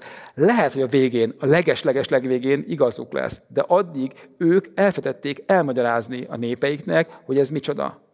Hogy ez mivel jár, miért csinálják, mi, milyen terhelés okoz, mi a veszélye, mi az előnye. Ezt nem csinálták meg. Lényegében mind a kettőjük ebben van, ebben a, ebben a, ebben a helyzetben. De az a szorongás, hogy nem lesz munka, nem lesz megélhetés, a városom elnételedik, stb. Jelen, még ebben a pillanatban sokkal erősebb, mint az, hogy milyen technológiát használnak. -e. Van egy 10%-os hangos kis csoport, aki hallatja a hangját, minden tisztelt az övéké, de ettől még a másik 90% ez nem, nem, nem ebben van. De hogy Nyíregyházában lehet-e ebben nyerni, vagy nem, szerintem ez, hogy mondjam, abban a másodlagos kérdés, hogy Nyíregyházán 19-ben is lehetett volna már nyerni, amikor nem volt akkumulátorgyár. Egyszerűen az a Kovács Ferencnek a monopóliuma, hogy a Nyíregyháznak a nagy része és még az ellenzék is egy bizonyos része azt hiszi róla, hogy ő tudja kormányozni a, a, a városát, és az ellenjelöltről pedig nem ezt gondolja. Biztos munkahely bármi áron? Hát szerintem egyébként igen. Tehát én is azt gondolom, hogy amit a Bálint mondott az elején, hogy a Fidesz alatt is mondjuk ezzel lehetett volna megfogni idén, hogy van egy gazdasági belassulás, hogy um, csökkennek adott esetben tényleg a, a GDP számok, stb. stb. El, emiatt, pont emiatt, mert ennyire érzékeny a magyar társadalom a biztonság érzetére, és az alapvetően a munkához kötődik, szerintem is mondjuk ezen a téren lehetne adott esetben támadni akár a központi kormányzatot, akár helyben a kormánypártnak a képviselőit, de emellé kell tenni a pozitív víziót. Tehát, hogy ha nem ez, akkor mi hogyan fogunk munkahelyeket teremteni, hogyan fogunk szociális biztonságot teremteni, mert önmagában abból, hogy tiltakozunk a fidesz szemben, ez még nem fog átjönni szerintem a választónak, hogy van itt alternatív ajánlat. Nem beszélve arról, és van egy vita, hogy akkor a második, vagy a nem tudom, negyedik legszegényebb ország hazánk az Európai Unióban de nem a leggazdagabb, hanem vagy az, a második, vagy a negyedik, vagy a harmadik, mindegy. Ez most hát ebben a szempontból csak a, a szomorúság van az emberbe. Az embereket ilyenkor, amikor ilyen állapotban vannak, kevésbé érdekli a hosszú távú, sajnos hosszú távú hatások, sokkal inkább a rövid távú hatások, hogy az ő saját jólétük meglegyen. És ebben, ugye még egyszer ebben a 23-as évben az akkumulátorgyárak, mint kérdéskor, ami amivel az ellenzék sokat foglalkozott, szerintem egy fontos, de mégiscsak mellékvágány mert a nagy rész az emberek, amit mondasz, sokkal inkább a mindennapi kérdések ö, ö, szorongatják őket, hogy képes-e azt a fajta élelmiszerben lévő színvonalat megteremteni, vagy, vagy tartani az ember, mint amit ehhez hozzászokott. És ezért ez egy, ez egy, ez egy másik kérdés. Akkor játszunk a gondolattal, egy kampánystratégiai ülésen vagyunk, ti kell, hogy a ellenjelöltnek valamilyen módon meghatározzátok, hogy mire kell fókuszálni a kampányának itt, helyben egy népfrontos politikát kell alakítani, és minél kevésbé egyébként elveszni a világnézeti kérdésekben, jöjjön mindenki, aki a Fidesz ellen van, aztán gyerünk, vagy épp ellenkezőleg karakteres baloldali arcé, ráadásul azon belül is a munkahelyteremtés és a munkahelyek megvédésének a programját kellene kínálni, akár azt is felvállalva ezzel, hogy mondjuk az akugyárak ügyében taktikailag ki kell egyezni a Fidesz álláspontjával. Bálint. Ja, Bálint.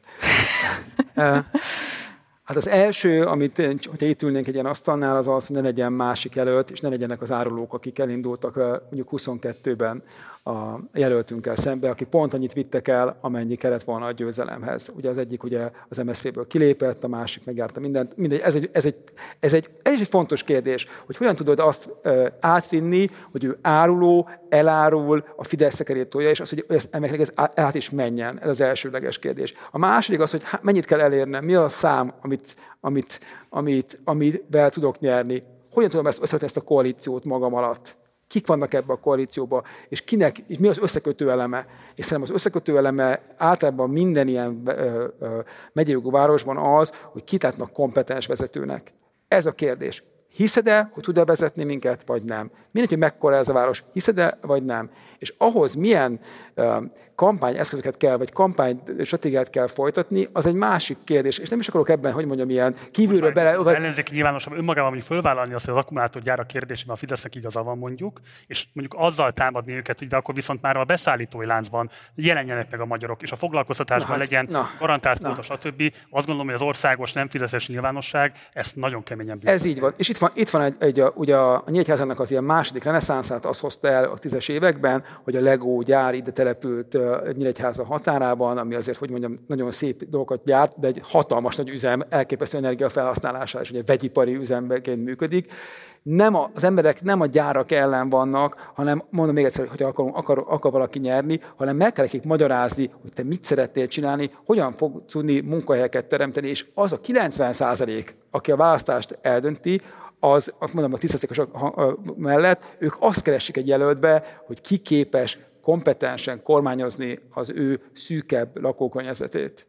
Szerintem egyébként csak az eredeti kérdésedre reflektálva, hogy népfrontos Orbán ellenes politika kell, vagy baloldali politika, hogy az miért egy vagy-vagy? Tehát hogy szerintem ez az, amit még egyébként nem próbált ki az ellenzék, hogy mit jelent az, amikor baloldali üzenetekkel áll föl az Orbán ellenes koalíció. Tehát 22-ben azt láttuk, hogy milyen egy jobboldali jelöltel neki menni a Fidesznek. Hát jól sikerült. Igen, jól sikerült. Tehát engem igazából az, az a verzió izgatna, és hogyha bármilyen befolyásom lenne bármilyen kampányra, akkor alapvetően azt azokat a jelölteket keresném meg, azokat a programpontokat, amik megértik azt, hogy a magyar társadalomnak nagyon is igazából, igen, amikről itt folyamatosan beszélünk, megélhetési kérdések, szociális biztonság, az állami szolgáltatásoknak a színvonalának a visszaállítása, ezek top prioritások. És egy ilyen ellenzéki jelöltet felmutatni, aki azt mondja, hogy a Fidesz ezekben a kérdésekben nem szolgálja az érdekeiteket, szerintem baloldalról lehet neki menni, és azt meg ki kéne próbálni, hogy milyen, amikor tényleg ez a két dolog ugyanazt jelenti, amikor a legerősebb Orbán ellenes, Fidesz ellenes jelölt egy baloldali jelölt. De mi a baloldali üzenet? Biztos munkahelyeket az akugyárakban a nyíregyieknek is, vagy biztos ivóvizet az akugyárak ellenében a nyíregyieknek. Tehát, hogy lehet ezt a kettőt egyszerre kiátszani, mert azért ez egy eléggé nehéz dilemmának tűnik, miközben valószínűleg valamelyik oldalra el kell köteleződni De... egy kampányért során a jelöltnek. Szerintem nem. Igen. Bocsánat, szerintem nem. Tehát kényszerítsük ki azt a szabályozást, miért, miért? hogy egy gyár ne szennyezze az ivóvizet, az is egy opció. Ez az, ez az elsődleges dolog. A másodlagos dolog, belemész egy olyan ö, csatába, amiben minden elemét a Fidesz fogja meghatározni ennek a vitának. Bármelyik oldalra is állsz.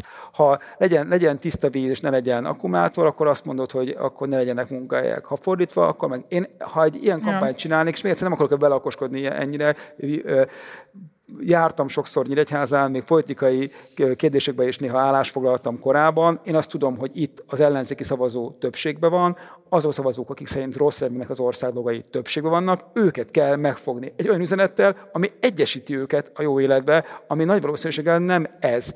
És még egyszer ennek a fő kulcsa a technológiai kérdéseken túl, mert mondom még egyszer, amivel uh, 22-ben beszéltek, az egy technológiai különbség, az az, hogy legyen egy olyan vezetője ennek a városi ellenzéknek, akiben mindenki belelátja azt a lehetőséget, hogy ő képes kompetenciát mutatni az regnáló Kovács Ferenccel szembe. Jó.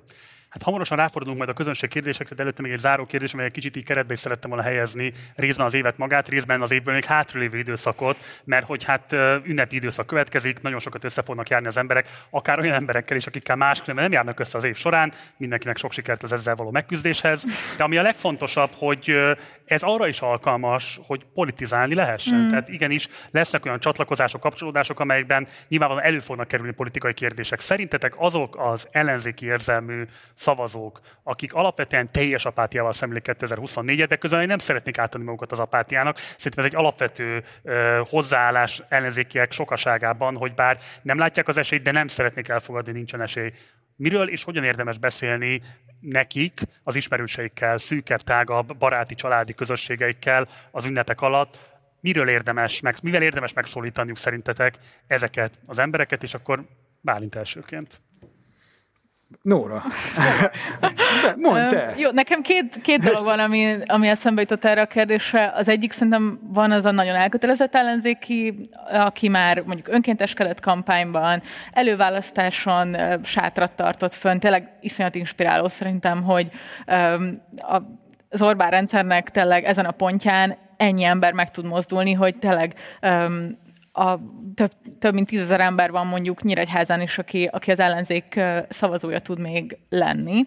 És szerintem országosan is ez van, hogy azok, akik mondjuk be akarnak vonódni, azok szerintem keressenek egy olyan helyet, ahol um, olyan módon tud hasznosulni a munkájuk, amiről itt beszéltünk, hogy kampánytechnikailag mozgósításban, tehát hogy részt lehet venni a kampányidőszakban, és át lehet fordítani akár egyéni ö, választókerületeket, akár egyébként városokat, vagy meg lehet védeni a, azokat, amiknél azt érezzük, hogy ott esetben most ö, veszélybe kerültek. Szerintem ez az ilyen legmagasabb szintje a bevonódásnak, ami nagyon inspiráló tud lenni. Tehát egy győzelmi élménynek az átélése, azt szerintem annál inspiráló politikában nincs. Tehát ott érdemes szerintem akkor oda csoportosítani az erőforrásokat, ahol reális közelségben van az, hogy mondjuk egy ilyen élményt át lehet élni. Szerintem ez fontos ellenzéki embereknek, hogy legyen ilyen élményük. A másik, ami eszembe jutott, kicsit ilyen na- nagy politikaiban, hogy hogyan lehet hasznosan részt venni, és ami egy ilyen könnyebb belépési szint, az az, hogy az LP választás akkor tényleg legyen egy közleménykutatás, és tisztuljon a terep. És ezt nem a pártok fogják önmagukban elérni, ezt a választók tudják részben elérni, és szerintem azzal, hogy ott mondjuk végig gondolják, hogy mi a kidobott szavazat, mi az, ami 5% alatti erőre menne, és tényleg a kukába megy gyakorlatilag, és mi az, ami egy olyan erőre megy, aki adott esetben valamilyen életképességet, meg ambíciót, meg hosszú távú stratégiát tud mutatni, és én nekem ez lenne a másik, hogy arra érdemes biztatni az ellenzéki családtagokat, ismerősöket, hogy ilyen módon tekintsenek nagyon értékesként a 24-es szavazatukra, mondjuk az EP tekintetében. Tehát az egyik az inkább az önkormányzati választáson, fordítsunk meg helyeket, legyen győzelmi élményünk, és az lehet, hogy nem az adott település, ahol él az ember, az EP-n pedig ez, hogy értékes a szavazat, tisztítsuk a terepet. Nagyon hasonlót fogok mondani én is. Tehát az a, szerintem pár kérdést kell feltenni, vagy pár kérdésről lehet, de ne sokat, azért mégis az ember azért őrizze meg a mentális egészségét azért karácsonykor. De az az, az hogy lehet-e nyerni választásokon Orbán Viktor ellen szembe. Én nekem az a válaszom mindig, hogy lehet. Mit kell ehhez tenni? Mi az, ami hiányzik ehhez? Az a tíz alrendszer, amihez hiányzik, aminek egy, csak egy, egy része az, hogy van-e főjelölt, van-e a tíz másik. Az hogyan van most, és neked ellenzéki szavazó, mit kell ahhoz tenned, hogyha valami ebben az ellenzékkel, vagy ezekkel a vezetőkkel nem működik, mert mondjuk fel nem működik, mert mondjuk ez elmúlt négy alkalommal nem működött, mit kell ahhoz tenni, hogy valami más történjen. És az embernek a saját maga apátiából kell először kilépni, mert én azt látom, és ugye ez is a 23 év, van egy önbeteljesítő jóslata annak, hogy mindenki abban van, hogy most már itt fogunk élni, Gotár Péter filmében idézve, itt kell, ezt meg kell szoknunk, be kell ebben rendezkednünk, ki kell hozni ebből a második, harmadik, ötödik helyből a maximumot, az ellenzék ezt is sugalja, és ez szépen így mindenkire így rátelepedik. Ugye ez minden, ez Orbán rendszernek az álma, hogy minden ellenfele ugyanezt gondolja, hogy nem lehet semmit csinálni, holott minden ilyen dolog, és nem egy ilyen, ilyen ókori bölcsesség, tényleg egy lépéssel kezdődik, hogy mit tudok én ki, kilépve a saját magam komfortzónába tenni azért, hogy 26-ban legyen jó jelölt, hogy 26-ban ne térképen menjenek az OLVK-kba, hogy 26-ban ne 20 ezer ember üljön azon a vasárnap a szavazószámláláskor, hanem az utcán legyen, és ne csak azon az egy napon, hanem az, az, az egész kampányidőszakban, hogy ne egy olyan ö, ö, szlogán legyen, ami egy jobb oldali szlogán, hogy ne egy olyan ember legyen, aki azt mondja, hogy minden jó a fidesz szembe, kivéve az, hogy lop. Tehát, hogy ne ez legyen, ahhoz nekem mit kell tennem. És ez rengeteg eszköz, kell, eszköz és elképesztő energiát kell betenni. És az nem fog úgy menni, hogy várunk és ülünk a fotelbe, mert ez ugye már 13 éve nem működik, ebből muszáj mindenkinek, aki akar ebből a depresszióból kilépni, saját magán kezdenie az aktivizálódást.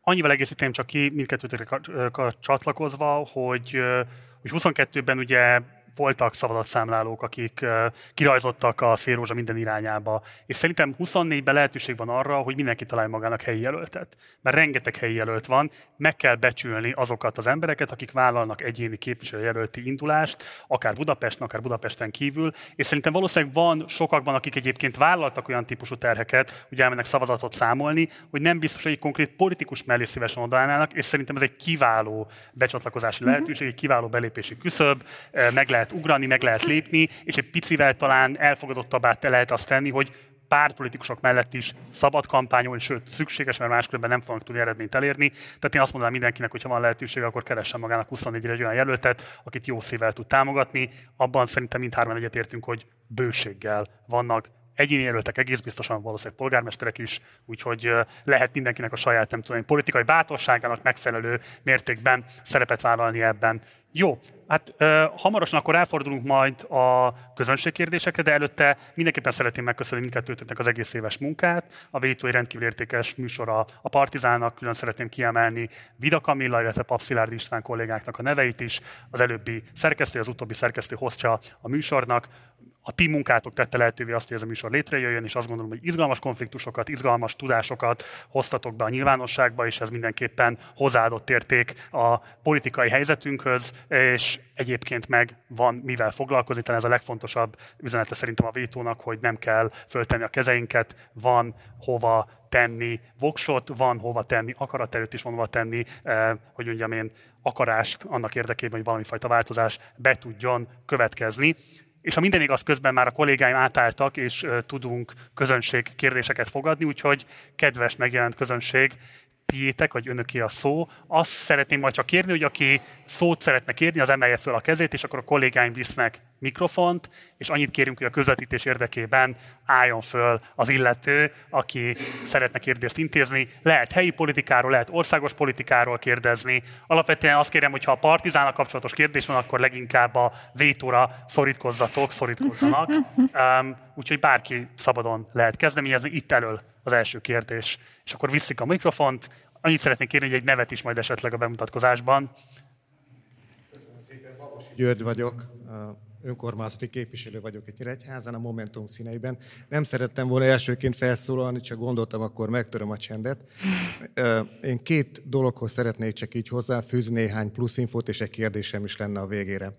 Az egyik, ugye arról beszéltek itt a mm, közös beszélgetés során, hogy vajon miért nem jutunk el a, a médiába. Nekünk itt az egyik legnagyobb, legnagyobb problémánk Nyíregyházán az, hogy hiába szervezünk tüntetéseket, aláírásgyűjtéseket, egyéb fórumokat, mi nem jutunk el az országos médiába, de annyira nem, hogy sokszor már megírjuk szinte a cikket, már csak le kéne hozni vagy meghúzni, ennek ellenére nem, nem tudunk bejutni. Egyszer az utóbbi időben sikerült bejutni nekem a, a egyik országos internetes portára, ahol előtte a, hát most direkt nem mondok nemet, nem akarok senkit megbántani, előtte egészen kedélyesen telefonon elbeszélgettünk az újságíróval, és egy pár perc múlva lehozta a hírt, hogy a tirpák császbronzon. Ez voltam én.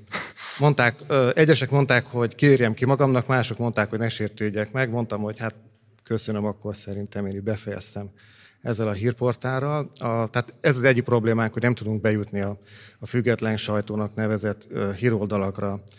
A, a másik, amit szerettem volna mondani, itt Bálint említette, hogy uh, ugye a fideszes polgármesterek nincsenek hozzászokva ahhoz, hogy bármit is meg kell magyaráznia itt a Nyíregyházi, illetve az országos a többi településen a lakosságoknak. No, Nyíregy, Nyíregyházan ugyanezt történt az akkumulátorgyárak bejelentése után, hogy Hát itt az a helyzet, hogy vannak emberek, akik értenek ehhez nagyon sokan. Most szerényen felvállalom, hogy én vagyok az egyik.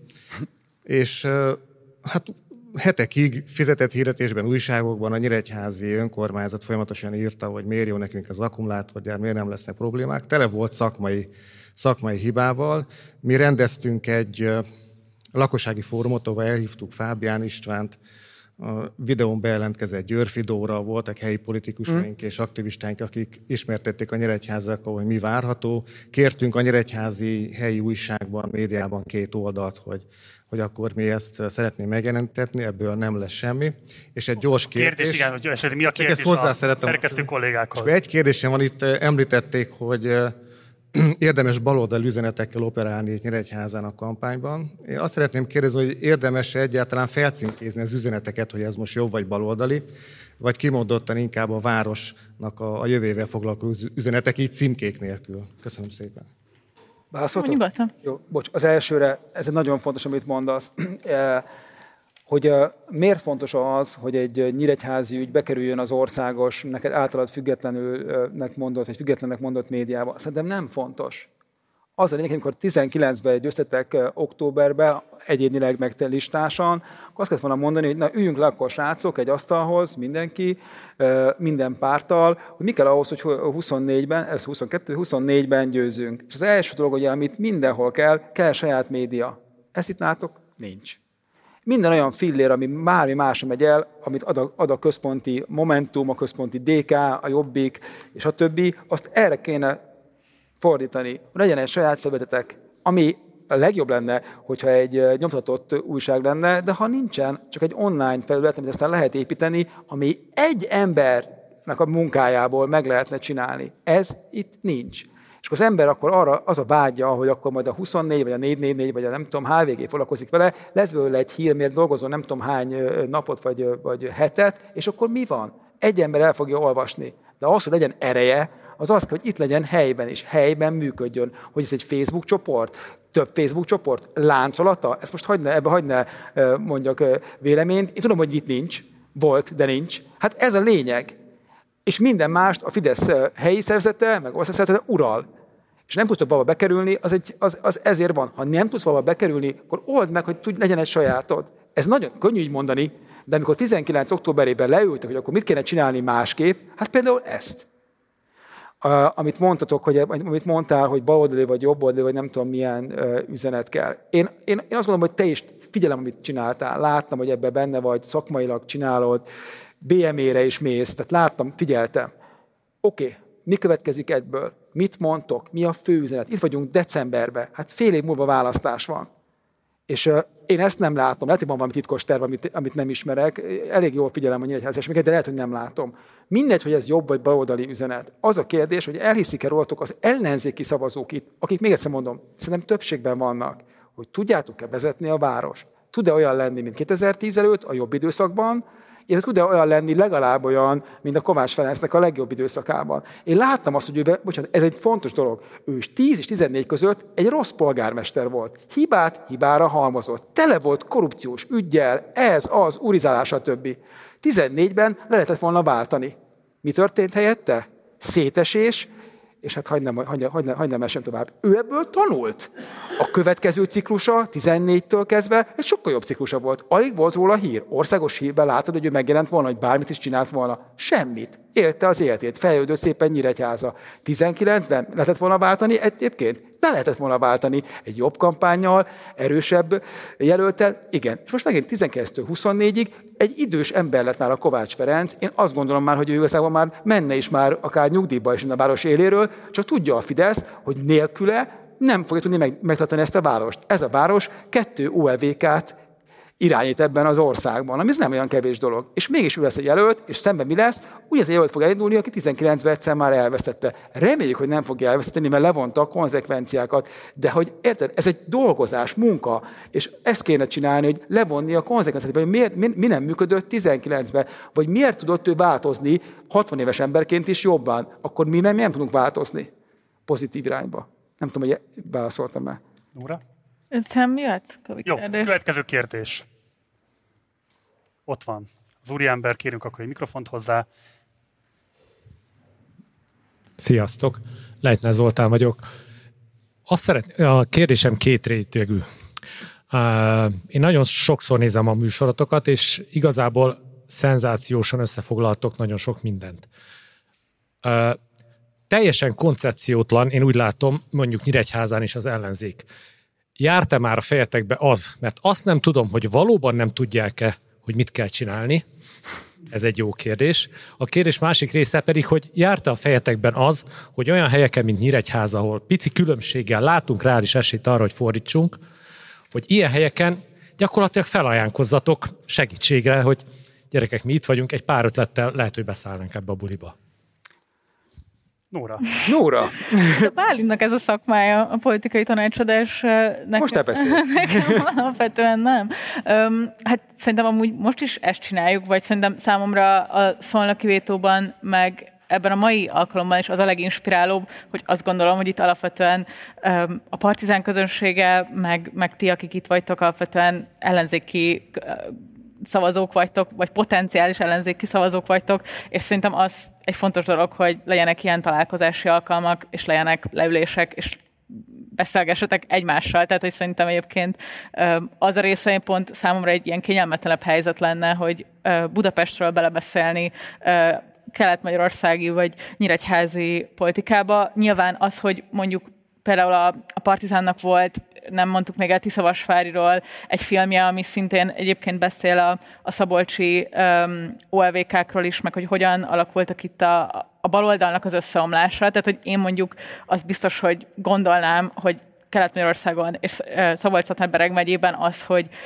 a szociális biztonság, a munkahelyek, a lakhatás, tehát hogy olyan nem amiatt, mert azt mondom mögé, hogy baloldali, hanem mert ezek tényleg történetileg a baloldalnak a képviselőjei. Szerintem ezek fontosak, és szerintem amikor például egyébként szélsőjobboldali párt vagy pártok kampányolnak ilyen típusú szociális biztonságot tartalmazó üzenetekkel, akkor voltak, vagy sikeresek egyébként ezekben a régiókban, úgyhogy tehát hogy ezek tényleg inkább számomra az ilyen nagyobb vonalakban elérhető tanulságok azok, amiket a vétóban vagy itt ma tudok mondani. Egyébként pedig szerintem csodálatos, hogy, hogy itt vagytok, és van elköteleződés abban, hogy legyen változás Magyarországon, meg Nyíregyházán. Bocsánat, nekem van egy válaszom erre. A nyíregyházi kérdés egy technológiai kérdés, még egyszer mondom. Tehát nem, nem, nem ide kell hívni valami nagy mágust, aki egy hatalmas nagy ilyen, nem tudom, egy varázskönyvből kiolvassa és ráolvas majd az ellenzékre, vagy az, vagy, a, vagy, a, vagy az ellenfélre, hanem egyébként azt az eljárás kéne követni, amit én, mint mondjam, választópolgár, minden egyes általam megválasztott politikustól elvárok. Amikor elveszitek egy választást, üljek le a többiekkel, és beszéljük át, hogy mit csináltunk rosszul. Mit kell csinálnunk másképp? Ehhez mi kell? Van tíz dolog. Kapok egy fizetést. Nem az van, hogy ezek az emberek ingyen csinálják ezt. Nem. A Nyíregyházi önkormányzat, a ti adótokból ők fizet nekik uh, havi díjazást abban, hogy képviselők. De vannak itt pártok is, akik ezért kapnak. Nem óriási pénzeket, nem arról van szó, hogy itt ilyen Dagobert bácsiként úszkálnak, de kapnak érte pénzt. Nekik ez a dolguk. A hét, öt napjába, inkább a hét, hét napjába, hogy képviseljék a nyíregyházi ellenzéki választókat és arra törekedjenek, hogy többen legyenek, mint a másik oldal. Ez, ez, ez, ez, ez, ez a nulladik pont. És a nulladik pont az, hogy hogyan tudsz ebből egy várat építeni nullából, nehéz. Lépegetni kell. Igen, jön a szembe a Fidesz. Igen, lesz egy csomó hír. Igen, lesz ez meg az. Igen, a másik ember majd köpködni fog. Ez mind lesz. De ezért kapom a fizetésem. Ezért szavaztak rám emberek, hogy ezt csináljam. Ne azt csináljam, hogy játszom az ellenzékit, vagy besimuljak, vagy ad abszurdum elinduljak velük szembe, és azt mondjam, én az igazi baloldali jelölt, mint a Nagy László, hanem azért, hogy képviseljem az itt elérhetlen embereket. És ez az első lépés, amiről beszéltünk. Ha ezt nem tudják megugrani, ezt a kis küszöböt, akkor alkalmatlanok. Akkor le kell őket váltani. És ezen a helyen, mondom még egyszer, ez egy különleges hely, kevés ilyen hely van az országban, sajnos, ahol ennyire egyértelmű az, hogy mit kéne tenni, és hogy miért nem ez történik. Miért van az, hogy minden párt egy ilyen utolsó ilyen izéreként gondol Nyíregyházára. Könyörgöm, egy megyejogú város, nem is kicsi. Baloldali. Mi kell ehhez még? És nem az van, hogy akkor itt már hadak állnak sorba, és itt állnak például a, a, a jelöltek, és egységes üzenet van, egységes szervezet van. Hallom, hogy megy közben a, most is, decemberbe a harc. Momentum támogassa, ne támogassa, ki, hogyan, micsoda. Decemberbe.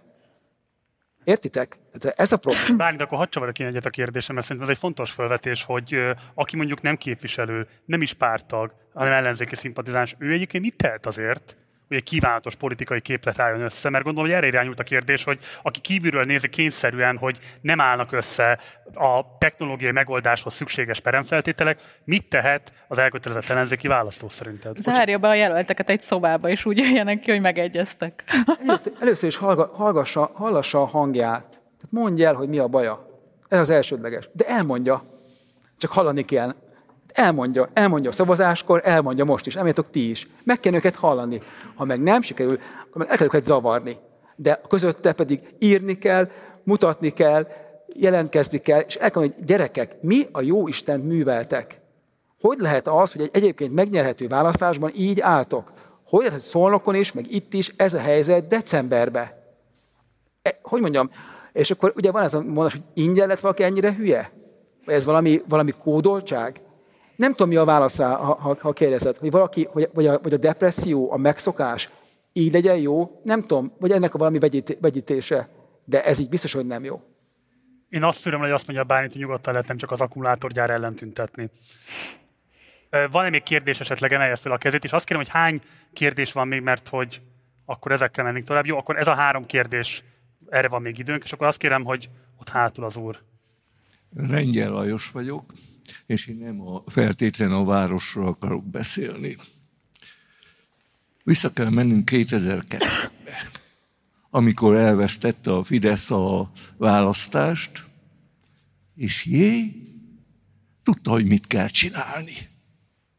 ugye polgári köröket alakított, felszívta a választóit magához, közel engedte, és jött 2006 a, a gazdasági Bocsássa meg, csak annyi, hogy lesz még lehetőségünk beszélgetni, de hogyha kérdésem van, azt most kéne föltenni, mert a nézőket is ezt fogja leginkább Jó, akkor, akkor, akkor kérdést nem teszek fel, viszont egy technikai ö, észrevételem van. Az előadásotoknak a 40%-át nem értettem. Mm. Értem. Sajnálom. Ezen változtatni kell. Köszönöm. Így lesz, köszönjük szépen, és akkor itt az úriember az első sorban. Van még egy harmadik. Igen. Sziasztok, Farkas László vagyok. Egyrészt köszönöm szépen a munkátokat, nagyon régóta követem. Másrészt pedig hát én ilyen jött-ment vagyok Nyíregyházán, hat éve élek itt. De, de valahogy én is úgy érzem itt, hogy, hogy van bár ellenzék, de valahogy nem tudja megszólítani az embereket. Az én érzésem, az én személyes észrevételem az, hogy kicsit felülnek a, az ilyen országos gondolatoknak, mint mondjuk az akkumulátorgyár. Látják, hogy ennek nagy hype van Debrecenben, ezért megpróbálnak itt is felülni rá, bár amennyire tudom, egy kicsit más technológiájú. De alapvetően azért problémái vannak, és mikor juthatunk el esetleg ti látjátok ennek a lehetőségét, akár országosan, akár csak itt Nyíregyházán is, hogy, hogy tényleg az embereknek azoknak a problémáival foglalkozzanak, mint itt például a dolgozók helyzete a különféle gyárakban, a szakszervezetek milyen szinten nem működnek, mennyire nincsenek képviselve, mennyire ki vagyunk szolgáltatva a különféle cégeknek, különféle gondolatainak, és tehát munkahelyekre is szükség van, hogy legyen versenyzet, jó, gyűjtsük be az utolsó kérdést is, tehát a dolgozó elégedetlenséget hogyan lehet igazából tematizálni, jól értem, erre irányul a kérdés. Igen, igen. És akkor ott még van az úriembernek egy kérdése, azt is halljuk meg, és akkor a kettő kérdése kérlek, hogy egyszerre válaszoljatok, vagy egybe fűzve Bálint és Nóra, az úriembernél a kérdezés lehetősége. Ha csak egy kérdésem lenne, kedves volt mozgalmártárs. Ö, azt mondod Bálint, hogy Nyíregyháza baloldali város. Biztos? Egyetlen egy baloldali képviselő sincsen jelen. Az már egy másik dolog. Egyetlen egy politikai baloldalnak nincs itt a képviselője. Miért nincs? Ugyanúgy, mint a fideszesek. Jól értem, akkor el kellene őket zavarni? Egytől egyig. Jó, tehát akkor dolgozó elégedetlenségeknek a tematizálási lehetősége, illetve hát akkor jól értem, hogy hogyan lehetne több baloldali képviselőt látni a testületben. Elsőként lenne akkor... Még ha szabad. Hogy? Szabad, lenne, lenne még egy kérdésem. Légy szíves. 2023 egy elégedett év, ez kétségtelen, ezt mi érezzük a bőrünkön. Főleg itt van mögöttem az aktivista társam egy-kettő. Adjatok egy tippet. Mit kellett volna tenni a pártoknak? Csak egyet, ami átütött volna, ami átjött volna országosan. Mert megpróbáltak tüntikkel, de innen 200 kilométerről nem fogunk elmenni tüntire. Van olyan ember, akinek a fizetésének 5 vagy 10 százalék egy vonatjegy oda-vissza. Mi jött volna át? Tehát most a másik oldalán ülsz a széknek, meg a megvilágításnak, nagyon jó a kritika, tökéletes áll, de a kritika szerintem akkor az igazi, ha van rá megoldás. Ez szerintem egy szuper felvetés, tehát akkor csak összegzem, dolgozó elégedetlenségeknek a tematizálása, több baloldali képviselő hogy lesz a testületben, illetve hogyan lehet feloldani azt a helyzetet, hogy aktivistáknak nem bérből, tehát bérből és fizetésből élő aktivistáknak a saját bérük és fizetésük felhasználásával kell folytatniuk a kampányt, és egész egyszerűen az látszik ebből, hogyha jól hallom, hogy nincsen erre elkülönítve semmifajta támogatás, pénz vagy bármi, ami lehetővé tenni, hogy a politikailag aktivizálódni szerető emberek politikailag aktivizálódhassanak, és akkor elsőként Nóra és a Bálint, és ennyi megszólása van most már csak lehetőségünk a műsor ideje alatt. Fú, összesen nem ambicionálom, hogy itt a másfél óra után nagyon eredeti válaszaim tudnának lenni. Ami szerintem nagyon fontos, hogy ezt felvetetted a szakszervezetek meg a dolgozói elégedetlenség kérdését. Ez szerintem egyébként egy probléma a vétóval kapcsolatban, nagyon sokszor csak a választási politikáról beszélünk, miközben a munkahelyeken, az iskolákban, stb. stb. ott is zajlik az, hogy próbálunk kelni magunkért, és én egyébként azt gondolom, hogy ebben vannak inspiráló példák Magyarországon. Igenis, például mondjuk a múlt héten a Volánbusz dolgozóknak a sztrájkja, amiben ugye a, a saját éves um, béremelésükért küzdöttek, vagy azért, hogy egyáltalán kapjanak egy egy vállalható ajánlatot, amire ugye Lázár Jánosnak az volt a mondása, hogy, hogy elképzelhetetlen a 25%-os béremelés, miközben az ő éves bérnövekedése több mint 33%-os volt. Tehát csak azt akarom mondani, hogy szerintem ez egy nagyon jó irány lenne, hogyha általában véve az ellenzéki pártok, vagy alapvetően azok, akik magukat mondjuk baloldali szervezeteknek tartják, az ilyen dolgozói érdekképviseleti utakat keresnék, mert ezek olyasmik egyébként, amiből szerintem utána lehet országos politikát csinálni.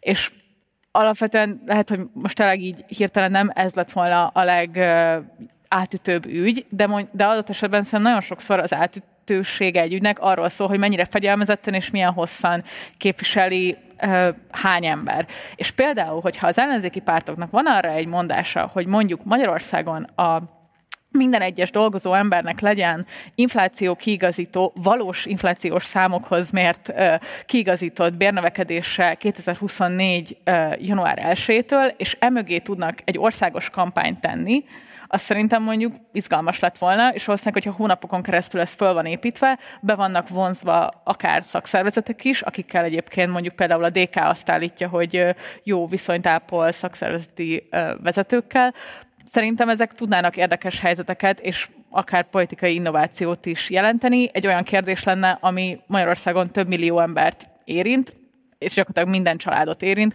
Számomra ezek inspirálóak lennének, érdekesek lennének, és azt láttam, hogy még nem volt egyébként kipróbálva. Neked fogok válaszolni először. Én azt látom, hogy például a mi hazánk ebben nagyon komolyan foglalkozik. Tehát a, a baloldal ebben megint ebben az ügyben is átengedte hmm. a cselekvéstek egy részét a szélső jobboldalnak vagy a jobb oldalnak. Ők látnak, nem, nem ez egy ügy, több ilyen ügy van, amiben egyszer csak kivonul a mainstream politika, és odaadja, hogy akkor foglalkozzanak vele, és ebben szerintem ők tesznek is energiát. Tudják, hogy például sok embert lehet így elérni, nem véletlen az, hogy hogyan mozognak. Ide, bocsánat, neked válaszol, vagy önnek válaszolva. Kezdjük az elején, hogy miért nincsenek itt baloldali képviselők, hát ezt nem tudom, ezt őket kell megkérdezni, de igen, őket kell megkérdezni. Szerintem érdemes őket megkérdezni, hogy vajon miért nem jönnek el ide, lehet, hogy valami más dolguk van, vagy nem tartják ezt ott annyira izgalmasnak. A második az, hogy ugye Orbán Viktor hogyan politizál, megnézi azt minden héten, vagy minden hónapban, hogy mi az az öt ügy, ami a legfontosabb Magyarországon. És ebben az öt ügyben, szinte mindegyikben valamit mond. De a legfontosabb ügyben hogy mik a megélhetési problémák, nem mond igazából nagyon sok mindent, próbál mindenhol csak adni ilyen kis mankókat, azért valamit mond, de ott van a lehetősége mindenkinek, hogy lássa, hogy erről kéne beszélni. Csak erről kéne beszélni. Mert minden más ügyben, amiben az Orbáni rendszer működik, migráció, LMBTQ, mondhatom még napestig, ebben mindegyikben neki van többsége. És mit szeretne ő? Hogy amikor beszélgessünk valamiről, oda menjünk beszélgetni, amiben neki van többsége az ellenzéknek, ha magát komolyan veszi, lényegében egy témát, vagy maximum két témát, de tudod mit, hármat. Oktatás, egészségügy, megélhetés. Fordított sorrendben. Ez a három téma, amiben Orbán Viktornak nincsen többsége. Hogy nem erről beszélnek napestig, hanem itt erről beszéltünk egész este alatt. Ilyen fellövik, leesik, fellövik, leesik. Ez hát nem csak technológiai probléma, hanem intellektuális probléma is. És az a kérdés, hogy képes-e például valaki, amit mondtam, például fizessenek a gazdagok. Sok embernek ez nagyon populista volt. Sok ember azt gondolta, hogy pont olyan embereket szól, akik ők maguk. De a 90% nem így van. A 90% úgy gondolja, hogy tényleg ez egy jó szlogán lett volna. Gyurcsány Ferenc felmelegítette, két hétig mondta, aztán elengedte. Lehet, hogy nem ez a megoldás, de az biztos, hogy egy politikai szlogennek, egy politikai filozófiának nem úgy kell működnie, hogy két hétig mondja valaki, hanem két évig mondja valaki. Hány évig mondta Orbán Viktor nekünk, hogy polgári Magyarország? Hány évig mondta azt, és most nem akarom tovább mondani, amiket megállás nélkül mondta, pedig az egész rendszer az övé. Ez ilyen munka. Napestig kell csinálni, addig, amíg az embernek az orra bére el nem ered saját magát, hogy annyiszor mondta. Ez hiányzik. Köszönjük. Köszönöm szépen Schulz Nóra és Ruf Bálint a ma esti közreműködéseteket, és úgy egyébként a teljes műsor folyamban való közreműködéseteket. Ez volt a Vétó utolsó adása 2023-ban. A Vétó most egy rövid szünetre megy majd, de természetesen 2024-ben folytatjuk. Ha kíváncsiak vagytok a következő adásokkal kapcsolatos legfontosabb információkra, akkor mindenképpen kövessetek bennünket a különböző social media felületeken, Facebook, Instagram, és egyébként van TikTok oldalunk is, hogyha esetleg azt még nem fedeztétek volna föl. Um, nagyon szépen köszönöm megtisztelő figyelmeteket. A szünet alatt lesz lehetőségetek még egyébként további partizános tartalmakat is majd fogyasztani, hiszen egészen a jövő hét végéig továbbra is újabb és újabb adásokkal jelentkezünk. A két ünnep között el fogunk tűnni egy kicsit majd az online térből, de például ez egy kiváló alkalom lesz arra, hogy a korábbi esetleg feltorlódott adásokat bepótoljátok, ugyanis az alkotók szándéka szerint a teljes műsor folyam egy komplex történetet próbál elmesélni, annak a történetét próbál elmesélni, hogy mégis a politikai kilátástalanság kellős közepén hogyan lehetne a politikai kezdeményezőkészség és a politikai cselekvés szuverenitás, képességét visszaszerezni azoknak, akiktől elvették azt az elmúlt 13 évben. Azt gondolom, hogy izgalmas kaland intellektuálisan mindenképpen, úgyhogy csatlakozzatok be, ha esetleg kimaradtatok a korábbi epizódokból. Egyébként, ha menet közben kapcsoltatok ide erre az adásra, akkor mindenképpen nézzétek meg a legelejétől, mert izgalmas gondolatok hangoztak el Nyíregyháza vonatkozásában, illetve a 2023-as évet is értékelendő. Nagyon fontos, hogy ezt az adást itt Nyíregyházan azért hozhattuk létre, mert 21.122 ember úgy döntött, hogy fölajánlja a Partizánnak az adó 1%-át. Innen is köszönjük, és kérjük, hogy jövőre is tegyenek így, tegyetek így. Ha pedig nem ajánlottad föl, akkor kérlek fontold meg, hogy nem rendelkezel esetleg a Partizán javára az 1%-odról, amikor erre majd sor kerül. Az ehhez szükséges információkat megtalálod a leírásban. Munkatársaim nevében köszönöm szépen a megtisztelő figyelmeteket, hamarosan találkozunk. Én Gulyás Márton volt a Nyíregyházáról. Ciao.